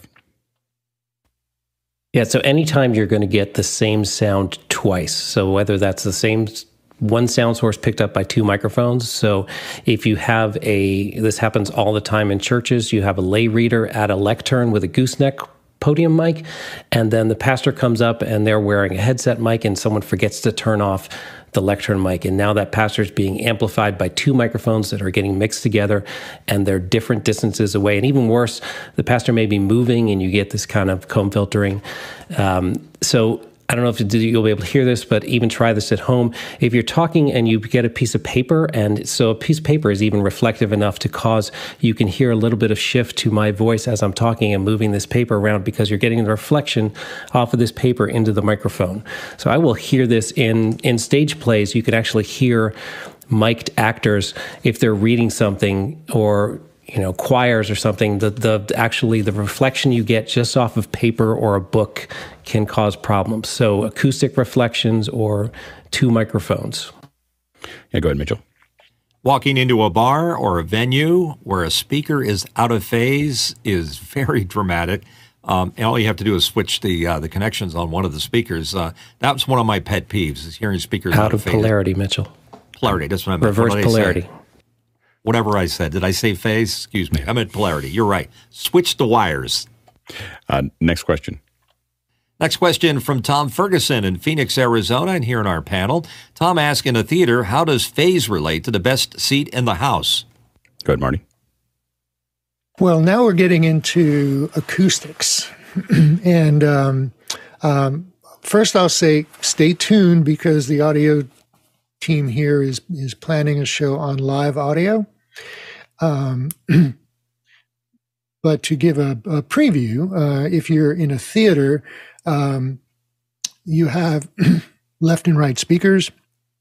And if you sit, you know, equal distance from them, you'll have the same distance. And so you will hear the direct sound from the speakers at the same time. If you sit offset, closer to one speaker than another, then you'll have that timing difference. Um, but you also have all of the reflections in the room that are adding to what you're hearing, and they will sort of uh, reduce the effect of phasing because everything is being added together. Having said that, I do know of one movie theater here in Silver Spring, Maryland. It's a very, very nice movie theater. Um, they have this problem called uh, Power Alley, where, and this is uh, very common if you're setting up a PA system uh, with subwoofers and you space the subwoofers to the left and right under your main speakers. What happens is that right down the center of the theater or the uh, area, those two subwoofers add together. And um, so they will actually double the volume, right, right down the center. And as you get off center, they start um, interfering with each other, and you'll get null zones where the bass will drop off severely and then come back as you get farther and farther apart. And so there are a lot of uneven coverage. Now, in this particular theater, they have that. And then they have a hard wall in the back of the room that reflects the bass back to the front. And then it reflects off of the movie theater uh, screen. And so you have this bouncing effect. And so if you sit in the middle of the theater, you have what you what you hear is dialogue multiple times because of the reflections going back and forth. Interesting. So I do sit off center in that theater. Very good. Go ahead, Jeff. So Marty and I showed uh, comb filtering when we had exactly the same piece of audio with a very precise delay, and you get these perfect doublings and perfect cancellations. Out in the real world, as Marty said, it gets much more complex because we get lots of reflections. So all of this gets washed out. Um, the example I gave with the piece of paper is much less of an effect because the reflection is not as loud as the original. It's not exactly the same audio. So anytime you can get those reflections quieter, you're going to reduce the phasing, comb filtering issues. Um, in a cinema, in a movie theater, most movie is done with three channels across the front of the screen because dialogue is going to be in the center. in a in a speaker directly behind the screen. That way, even if a person is sitting off to the side, they're going to hear dialogue from a physical speaker behind the screen so that they localize to that. If we tried to use just the left and the right and play them at equal level, what we call a phantom center, the right channel, if you're sitting on the left, is going to arrive much later and you're going to localize it to the left and it's not going to appear to be coming from the person who's speaking on screen. Good, Courtney. Maybe Jeff or uh, Marty can talk to us about how they emulate Atmos with a two speakers that are inside a television set because my Samsung TV has two internal speakers that are downward firing that can generate these localized sounds that don't seem to be coming from the, the TV itself uh, because it uses a special special decoder, uh, Atmos decoder, that changes the frequencies from different sides to make it f- seem like there are speakers in front of you, speakers behind you, and speakers above you. So explain that to me. we'll get someone on to talk about Atmos in general. The, the one that is the most magical is the Sennheiser Ambeo uh, soundbar. I don't understand at all. Like I was in a pretty complex room and we sat there and I could hear like it's using all of these things and we should get someone on to come talk talk to us about it. It was just stunning. I was just like I couldn't believe that I was hearing what I was hearing and I couldn't put my finger on how to you know, how that even worked because it was just one one bar and I think a, and a, and a sub and, and it was just amazing. Yeah, it's, it's, a really fascinating problem. We'll see if we can get somebody on to talk about that. Uh, next question. Uh, from Javier Alfaro from Mexico City, Mexico, and right here on our panel. How can you take advantage of phase variations when miking a guitar amp or other instruments? Good, Marty. Well, so we're talking about effects, right? We're talking about naturally occurring effects using acoustics and microphone spacing. So um, you can uh, any any spacing that works for you in that particular room with those particular acoustics. Uh, a lot of uh, recording studios have variable acoustics, so the the walls can be absorptive, they can be reflective, they can be refractive. Um, you can have a carpet on the floor or a hardwood floor.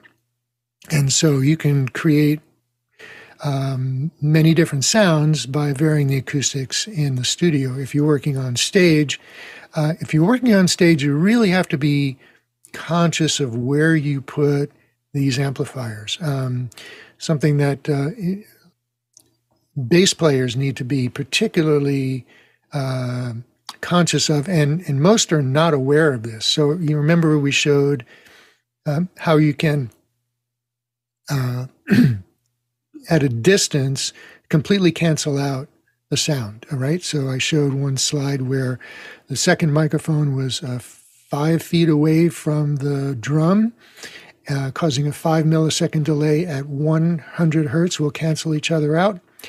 If you put a bass amplifier two and a half feet away from a wall, so the total distance from the amplifier and the reflection back to the amp is five feet. You will be canceling out your sound from that amplifier at 100 hertz, which is a critical frequency for, for, for bass amplifiers. So you need to be aware of where you're putting it and what your boundaries are. Um, but uh, you can put microphones almost anywhere that you know sounds good to you. Go ahead, Jeff. So it's not uncommon to mic a uh, guitar amp for recording with a close mic right up on the speaker, and then one a little bit farther back, a few feet back, to get uh, some room sound. And if that's three feet back, if you put those in the same channel and mix them together, that will have all kinds of comb filtering phasing issues. Um, now, if you put them in two different channels, one to the left and one to the right, now you all of a sudden have this beautiful wide guitar until, of course, you hit the mono button and someone hears your mix in mono, and then you're back to your comb filtering problems. So, oftentimes we will use uh, delay, or if it's a recording situation, we can shift the later mic in time earlier to make them match up. Similar things happen with a mic'd bass cabinet and a direct bass eye. The direct uh, through a direct box is pretty instantaneous. Whereas if the mic is six inches or a foot back from the bass amp, that takes a millisecond for that sound to arrive at the microphone. So that will cause comb filtering and these bass cancellations. And as Marty said, these long, low frequency They have very long wavelengths. They're easy to get these uh, large cancellations because of this time we're talking about. Next question. From Chris Widener in Lafayette, Indiana. What role does air temp play in affecting the phase? I go ahead, Mitchell. Um, it's the same way that when you're uh, listening to a stadium or a concert happening way in a distance, and the wind's blowing, and you hear things, it, it, the sound tends to go up and down.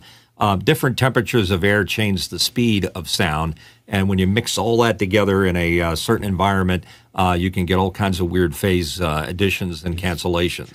Go ahead, Courtney.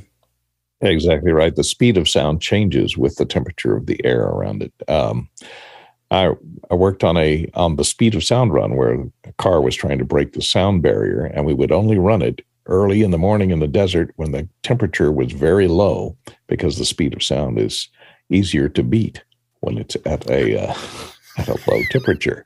So uh, of course it would the the temperature of the air affects the uh, speed that sound travels through the air and affects the phase or the delay. And I think you can hear that a lot if you go to like a festival, like a, a, festival with a lot of open speakers, and you'll hear it just swirling all over, all around you all the time um, in a way that I don't really enjoy very much, which is why I don't go to a lot of festivals. so I think that has more to do with the water content of the air, the the humidity. The, oh yeah, yeah, the, the and it's it's not not great. No, next question. Tom Ferguson, Phoenix, Arizona asked, and he's here on the panel. How do you use phase delay to an advantage rather than disadvantage? Code Mitchell. Um, I, am not exactly sure that this is delay, but it certainly is phasing. Um, so I'm not quite ask, answering the question. But basically, uh, when I was uh, a radio DJ, our engineer used to take two mics, hook one out of polar, uh, uh change the polarity to get the phase to be out of uh, out of on one mic. We're making it confusing. then you would talk into one mic. Anyhow, you use two mics out of phase. Boom. Yeah, they're out of polarity, not out of phase. Um, go ahead, Jeff. So, uh, spaced microphones uses that time of arrival for its advantage to give you its stereo. So, anytime we you know do a stereo mic technique that is spaced microphones, we're using that phase delay to our advantage. That's giving us our localization. Go ahead, uh, Ken. Can't hear you, Ken. Still can't hear you, Ken. Marty?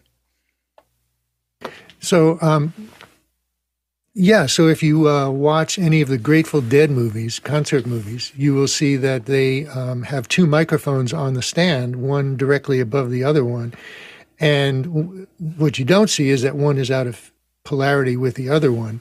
And what that does is it, it cancels all of the ambient noise from the stage, and you'll see that they're only singing into the top one right? They're singing directly into the top one. So only one channel is getting the vocal, but both channels are getting the ambient stage sound, which gets canceled out, and they get better audio that way.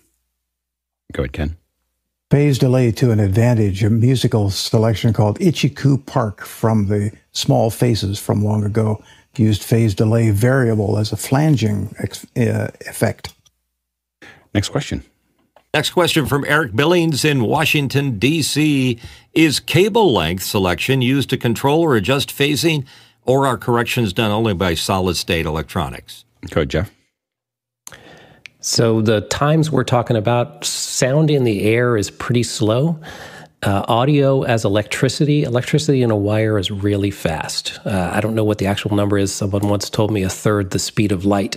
So we kind of consider uh, electricity to be instantaneous. So the length of a cable doesn't really work. Though uh, at one point there was a box that would do very fine uh, clocking changes. So you could pass a square wave into it, and it had switches to switch in 50 feet of coax cable, and it had you know something like 500 feet of coax cable in the box that would give you picosecond delays. But that's not what we're talking about here for audio. That was for for aligning clocks before we had better means to do it. That's great, Marty. So in the days of analog radio, uh, when I was in engineering, we would use uh, telephone wire, telephone pairs the, provided by the telephone company to for us to send our signal from the uh, studio to the transmitter, which can be tens or hundreds of miles away.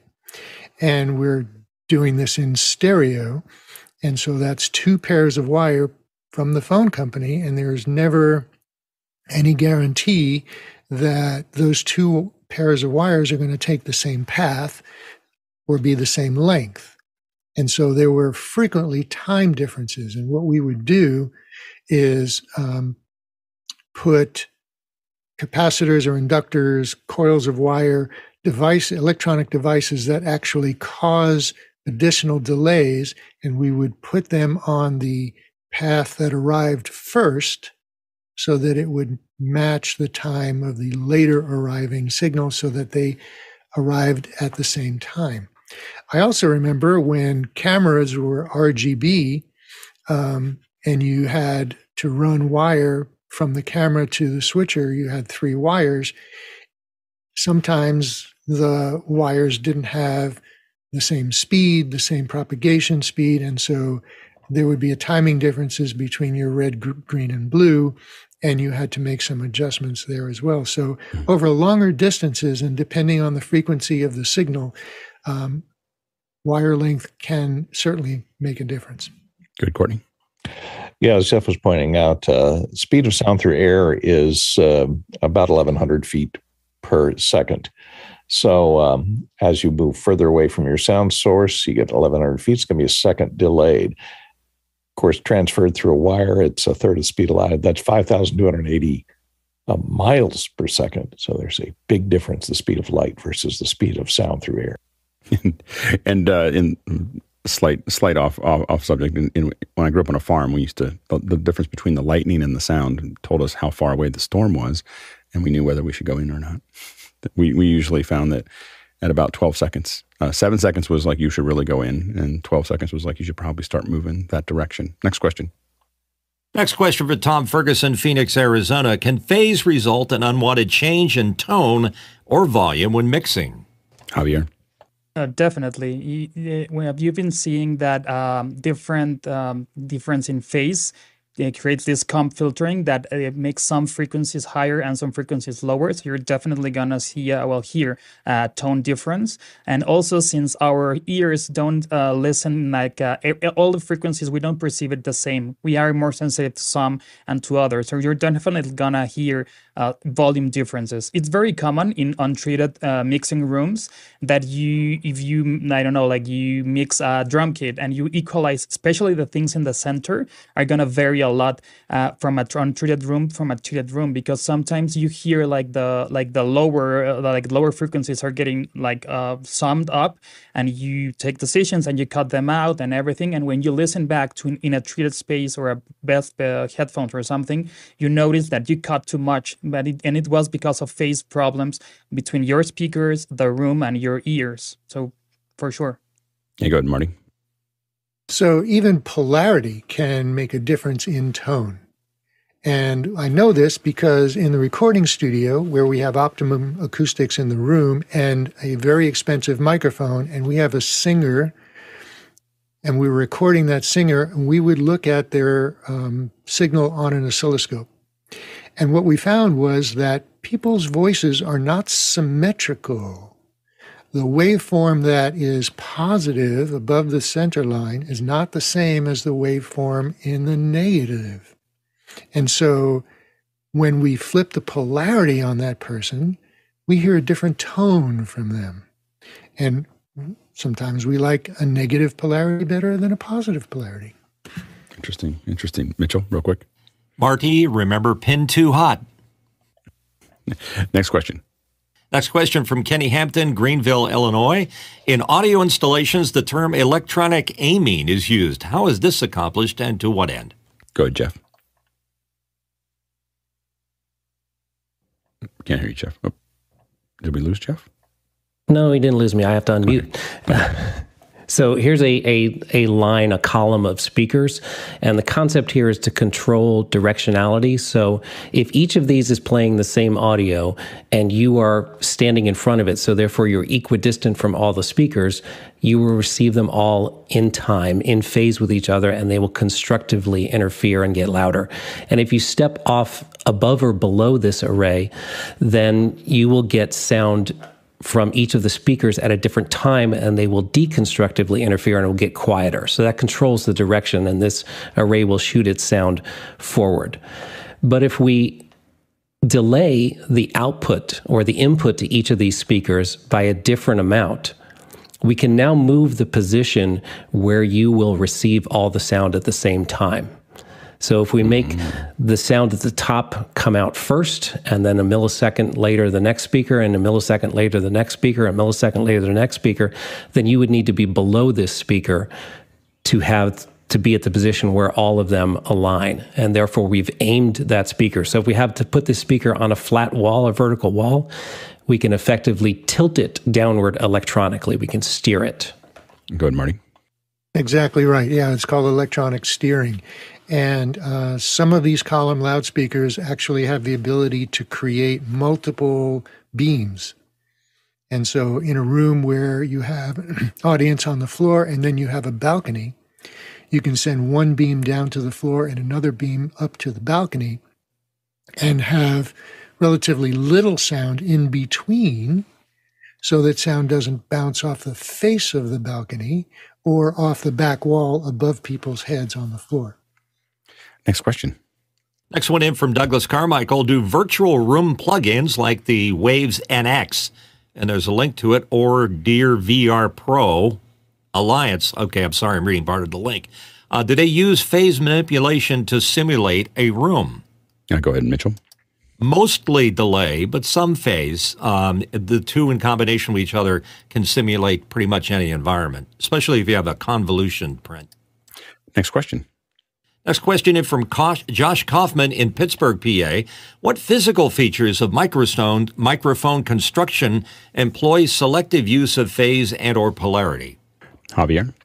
Uh, microphones have this specification called the polar pattern. That is, uh, it refers to where how they capture sound from different uh, places.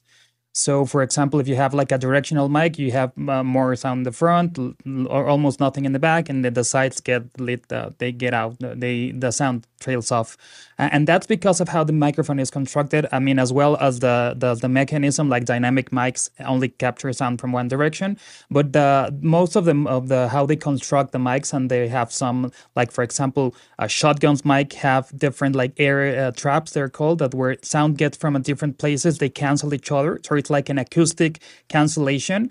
Uh, it also affects different frequencies in different levels, as we've been talking about.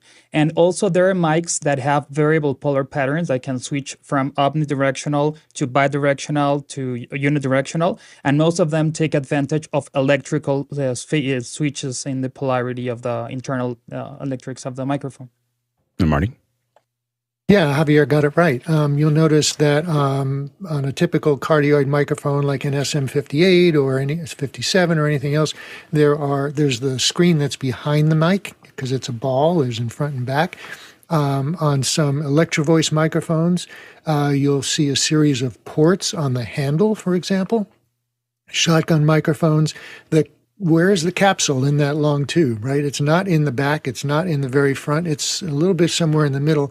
And the idea is that the microphone is built, the capsule has a cage around it with ports on the back that um, allow, in a very controlled fashion, sound to get into the to the diaphragm, the back of the diaphragm, which um, when you have equal sound on the front of the diaphragm and the back of the diaphragm, they cancel each other out. So this helps create a cardioid or a directional microphone or um, a subcardioid or a supercardioid by controlling how sound gets in. Yeah, go ahead, Jeff. Important to remember that on something like a bidirectional microphone, because it is open on both sides, it's essentially much like that Bodhrán drum that Marty was showing in his early slide. It's just a diaphragm open on both sides. It will cancel sound from the side, as Marty said, that the same pressure on both the front and the back. If there's equal pressure, there's no movement.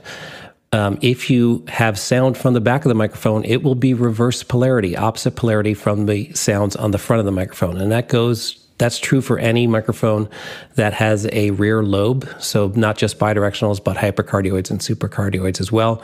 The rear lobe is reverse polarity from the front. Good, Courtney.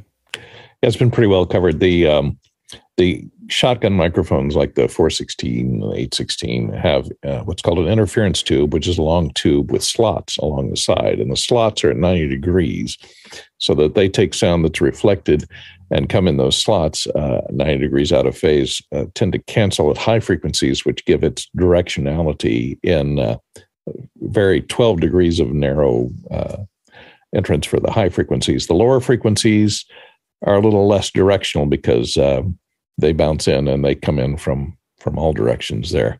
Uh, the Coles microphone, which I I showed earlier, there it is, which uh, positions your mouth uh, directly in front. It's a ribbon microphone, so it's open on the front and on the back. You'll notice there's a screen on the back there, just the same as the screen on the front. And by talking into one side of the ribbon, the other side of the ribbon gets the noise that's not coming from your mouth and cancels it out uh, and uses it for noise cancellation. And some some noise canceling microphones like those that are used on headsets in helicopters actually use two dynamic elements facing opposite directions to uh, uh, and out of and some together out of phase uh, electrically or out of polarity, excuse me, uh, electrically, so that they uh, cancel out everything that's coming from both directions. Next question. From Jeff Francis in Columbia, South Carolina, how can the use of balanced cables affect polarity? Good, Jeff. I didn't want us to leave phase and polarity before we talked about balanced I was waiting cables. for us to bring it up. I was just like, it was like, it's got to come up, and I was, I was, I thought maybe it'd be in a question somewhere down below, and it is. Yeah. So well, it is. So, as you see on the bottom here, balanced cables uses use three wires. One wire, which we typically call hot, is the in polarity, the correct polarity audio. The cold is the same audio sent reverse polarity. And then there is a common ground or shield. And this is uh, more correctly called a differential system because the receiver is taking the difference between the positive polarity and the negative polarity signal. So you cancel out things that are common, which is noise that got introduced along the way. What can happen? Well, we can accidentally miswire our cables. So if we wire a cable that connects hot on one end to cold on the other and cold to hot, then we have inverted the polarity of our audio along the way. Sometimes unintentionally, sometimes intentionally. And that's exactly what happened to the, the, the event that I was talking about earlier. Someone just flipped those, flipped those And what's interesting is while we've been using balanced lines uh, for nearly nearly, I don't know, 100 years. Mm-hmm. The actual XLR specification of pin 2 being hot and pin 3 being cold was not established until 1992. Oh, so only 30 years. And so we had many, many, many years of audio where things were manufacturers picked whatever they want. If you're using the same piece of gear and you go in and out, it doesn't matter. Right. But it's when you have uh, A to D converters. And I believe that my Blackmagic switcher is unfortunately pin three hot, and a uh, television studio. Sorry, huh. production studio. Interesting. Interesting. They've not responded to that tech question yet. Marty. Yeah, Jeff covered it. And yeah, we used to have pin three hot on a lot of pieces of gear, especially um, video gear that had audio with it, like video tape recorders, for example. Remember those? Mm-hmm. Um, a lot of them had pin three hot, and so you'd have to know what you were uh, working with, and you would have to test every cable and uh, know what you're going into. You go ahead, Mitchell. So, yeah. Yeah, you guys covered it well. I mean, uh, the differential cable connections, pin two hot, pin, th- pin three hot, uh, brouhaha in Europe, particularly in um, uh, in the UK, uh, pin three hot was the thing for the longest time. And uh, so that caused some people some confusion when they started mixing the two. It's not a problem if you don't if you stay with that as the standard, but if you start mixing them, uh, once that uh, wiring gets uh, reversed, um, it will knock the, the waveform out of phase, and uh, therefore you've got a problem with other stuff around it. I have a hard time getting around that. I know. Uh, definition. try not to, to try. Let's go ahead, Courtney. Uh, and uh, as far as balanced cables go, uh, Canare has something called Star Quad, which uses actually two wires per each connector two wires for hot, two wires for uh, cold, and then a common shield. And uh, they're twisted, uh, they're double twisted So they're helically wound. And that also does a great deal since they're not running parallel. Inductive noise gets canceled out uh, in each of the helical legs. And then the two legs are, are out of polarity. So uh, for the inducted noise, but not for your signal. And so that helps cancel. That's why the uh, uh, star quad cables do a much better job of eliminating hum and inducted uh, uh, noise, you know, noise that can come from electrical fields that you run that cable through. Next question. Next question from Josh Kaufman in Pittsburgh, PA. What considerations of phase and polarity must be understood when selecting the polar pattern of a microphone? Go ahead, Marty.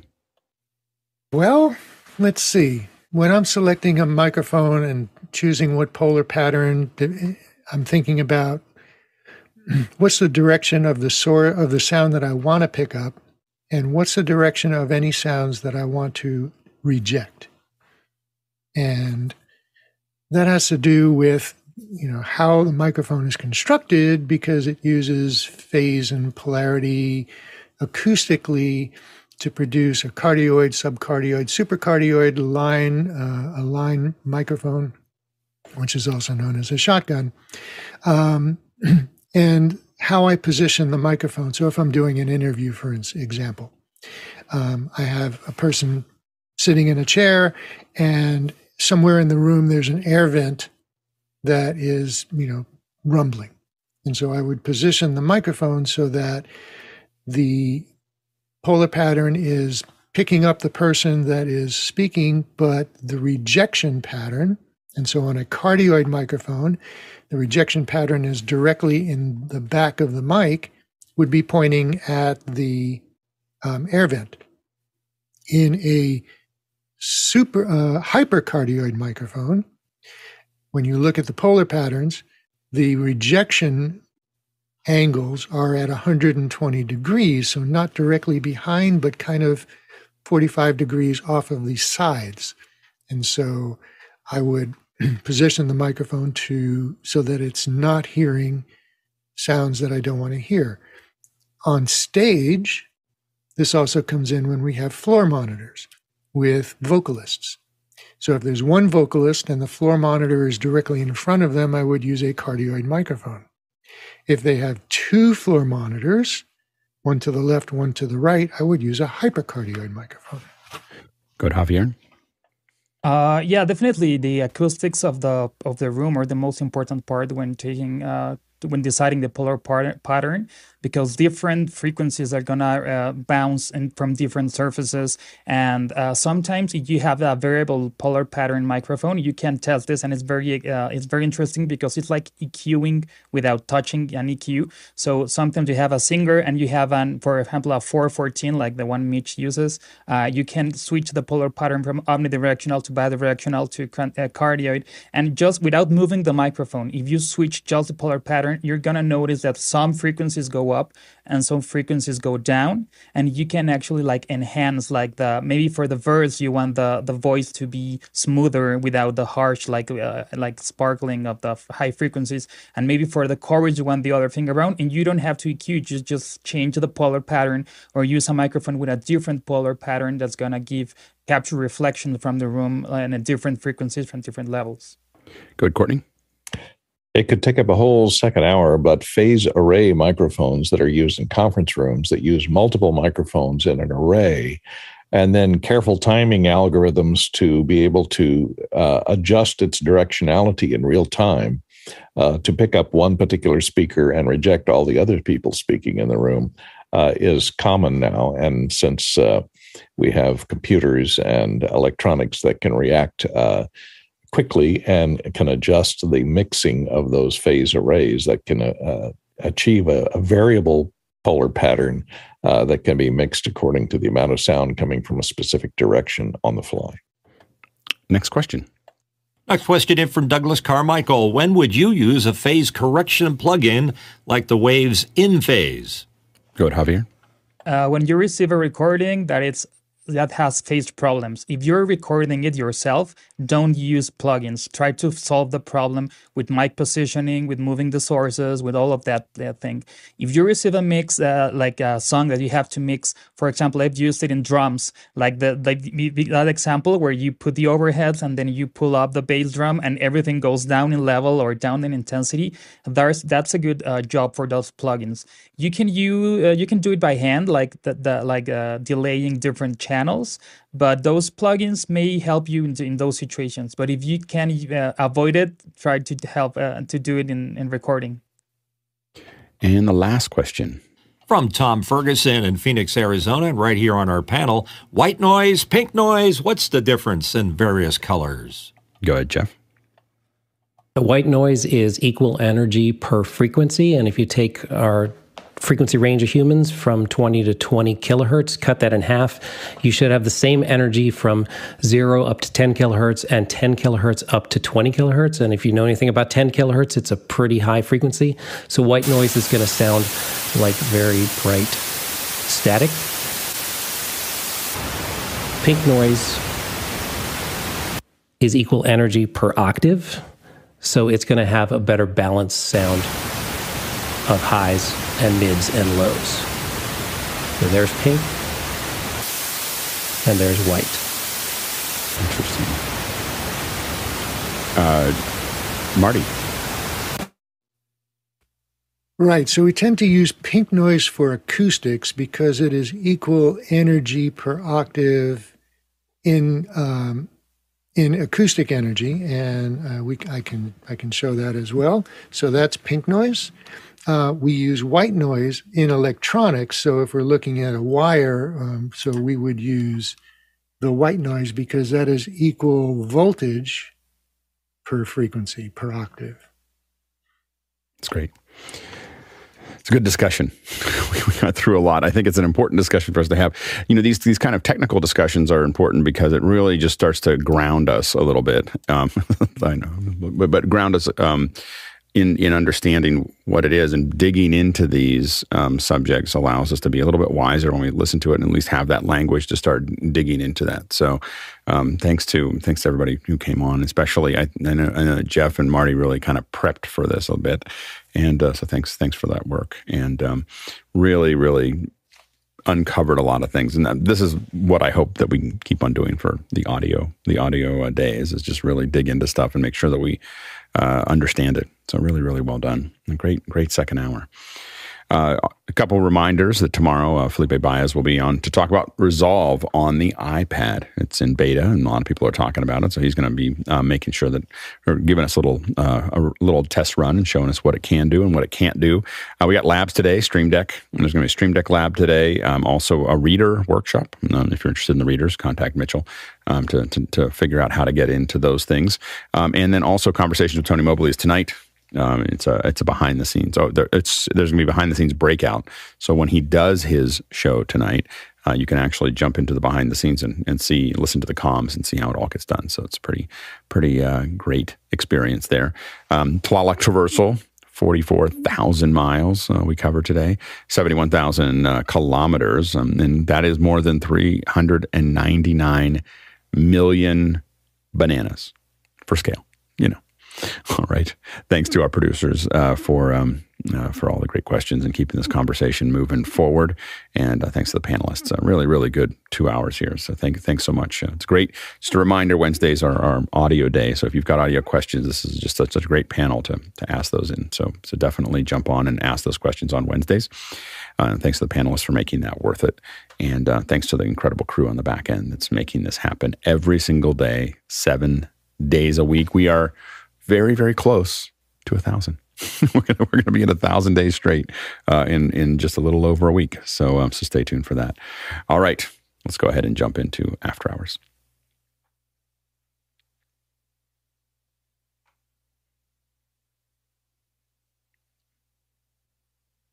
Maybe we'll jump in.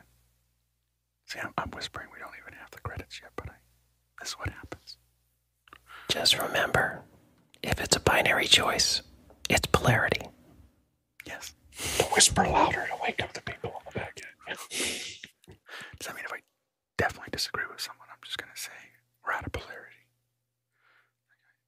But if I kind of, if I kind of don't, I don't know if they're right or wrong, then I'll say we're out of phase. You're just out of sync with them then. it's semantics. to be in phase with you, Jeff.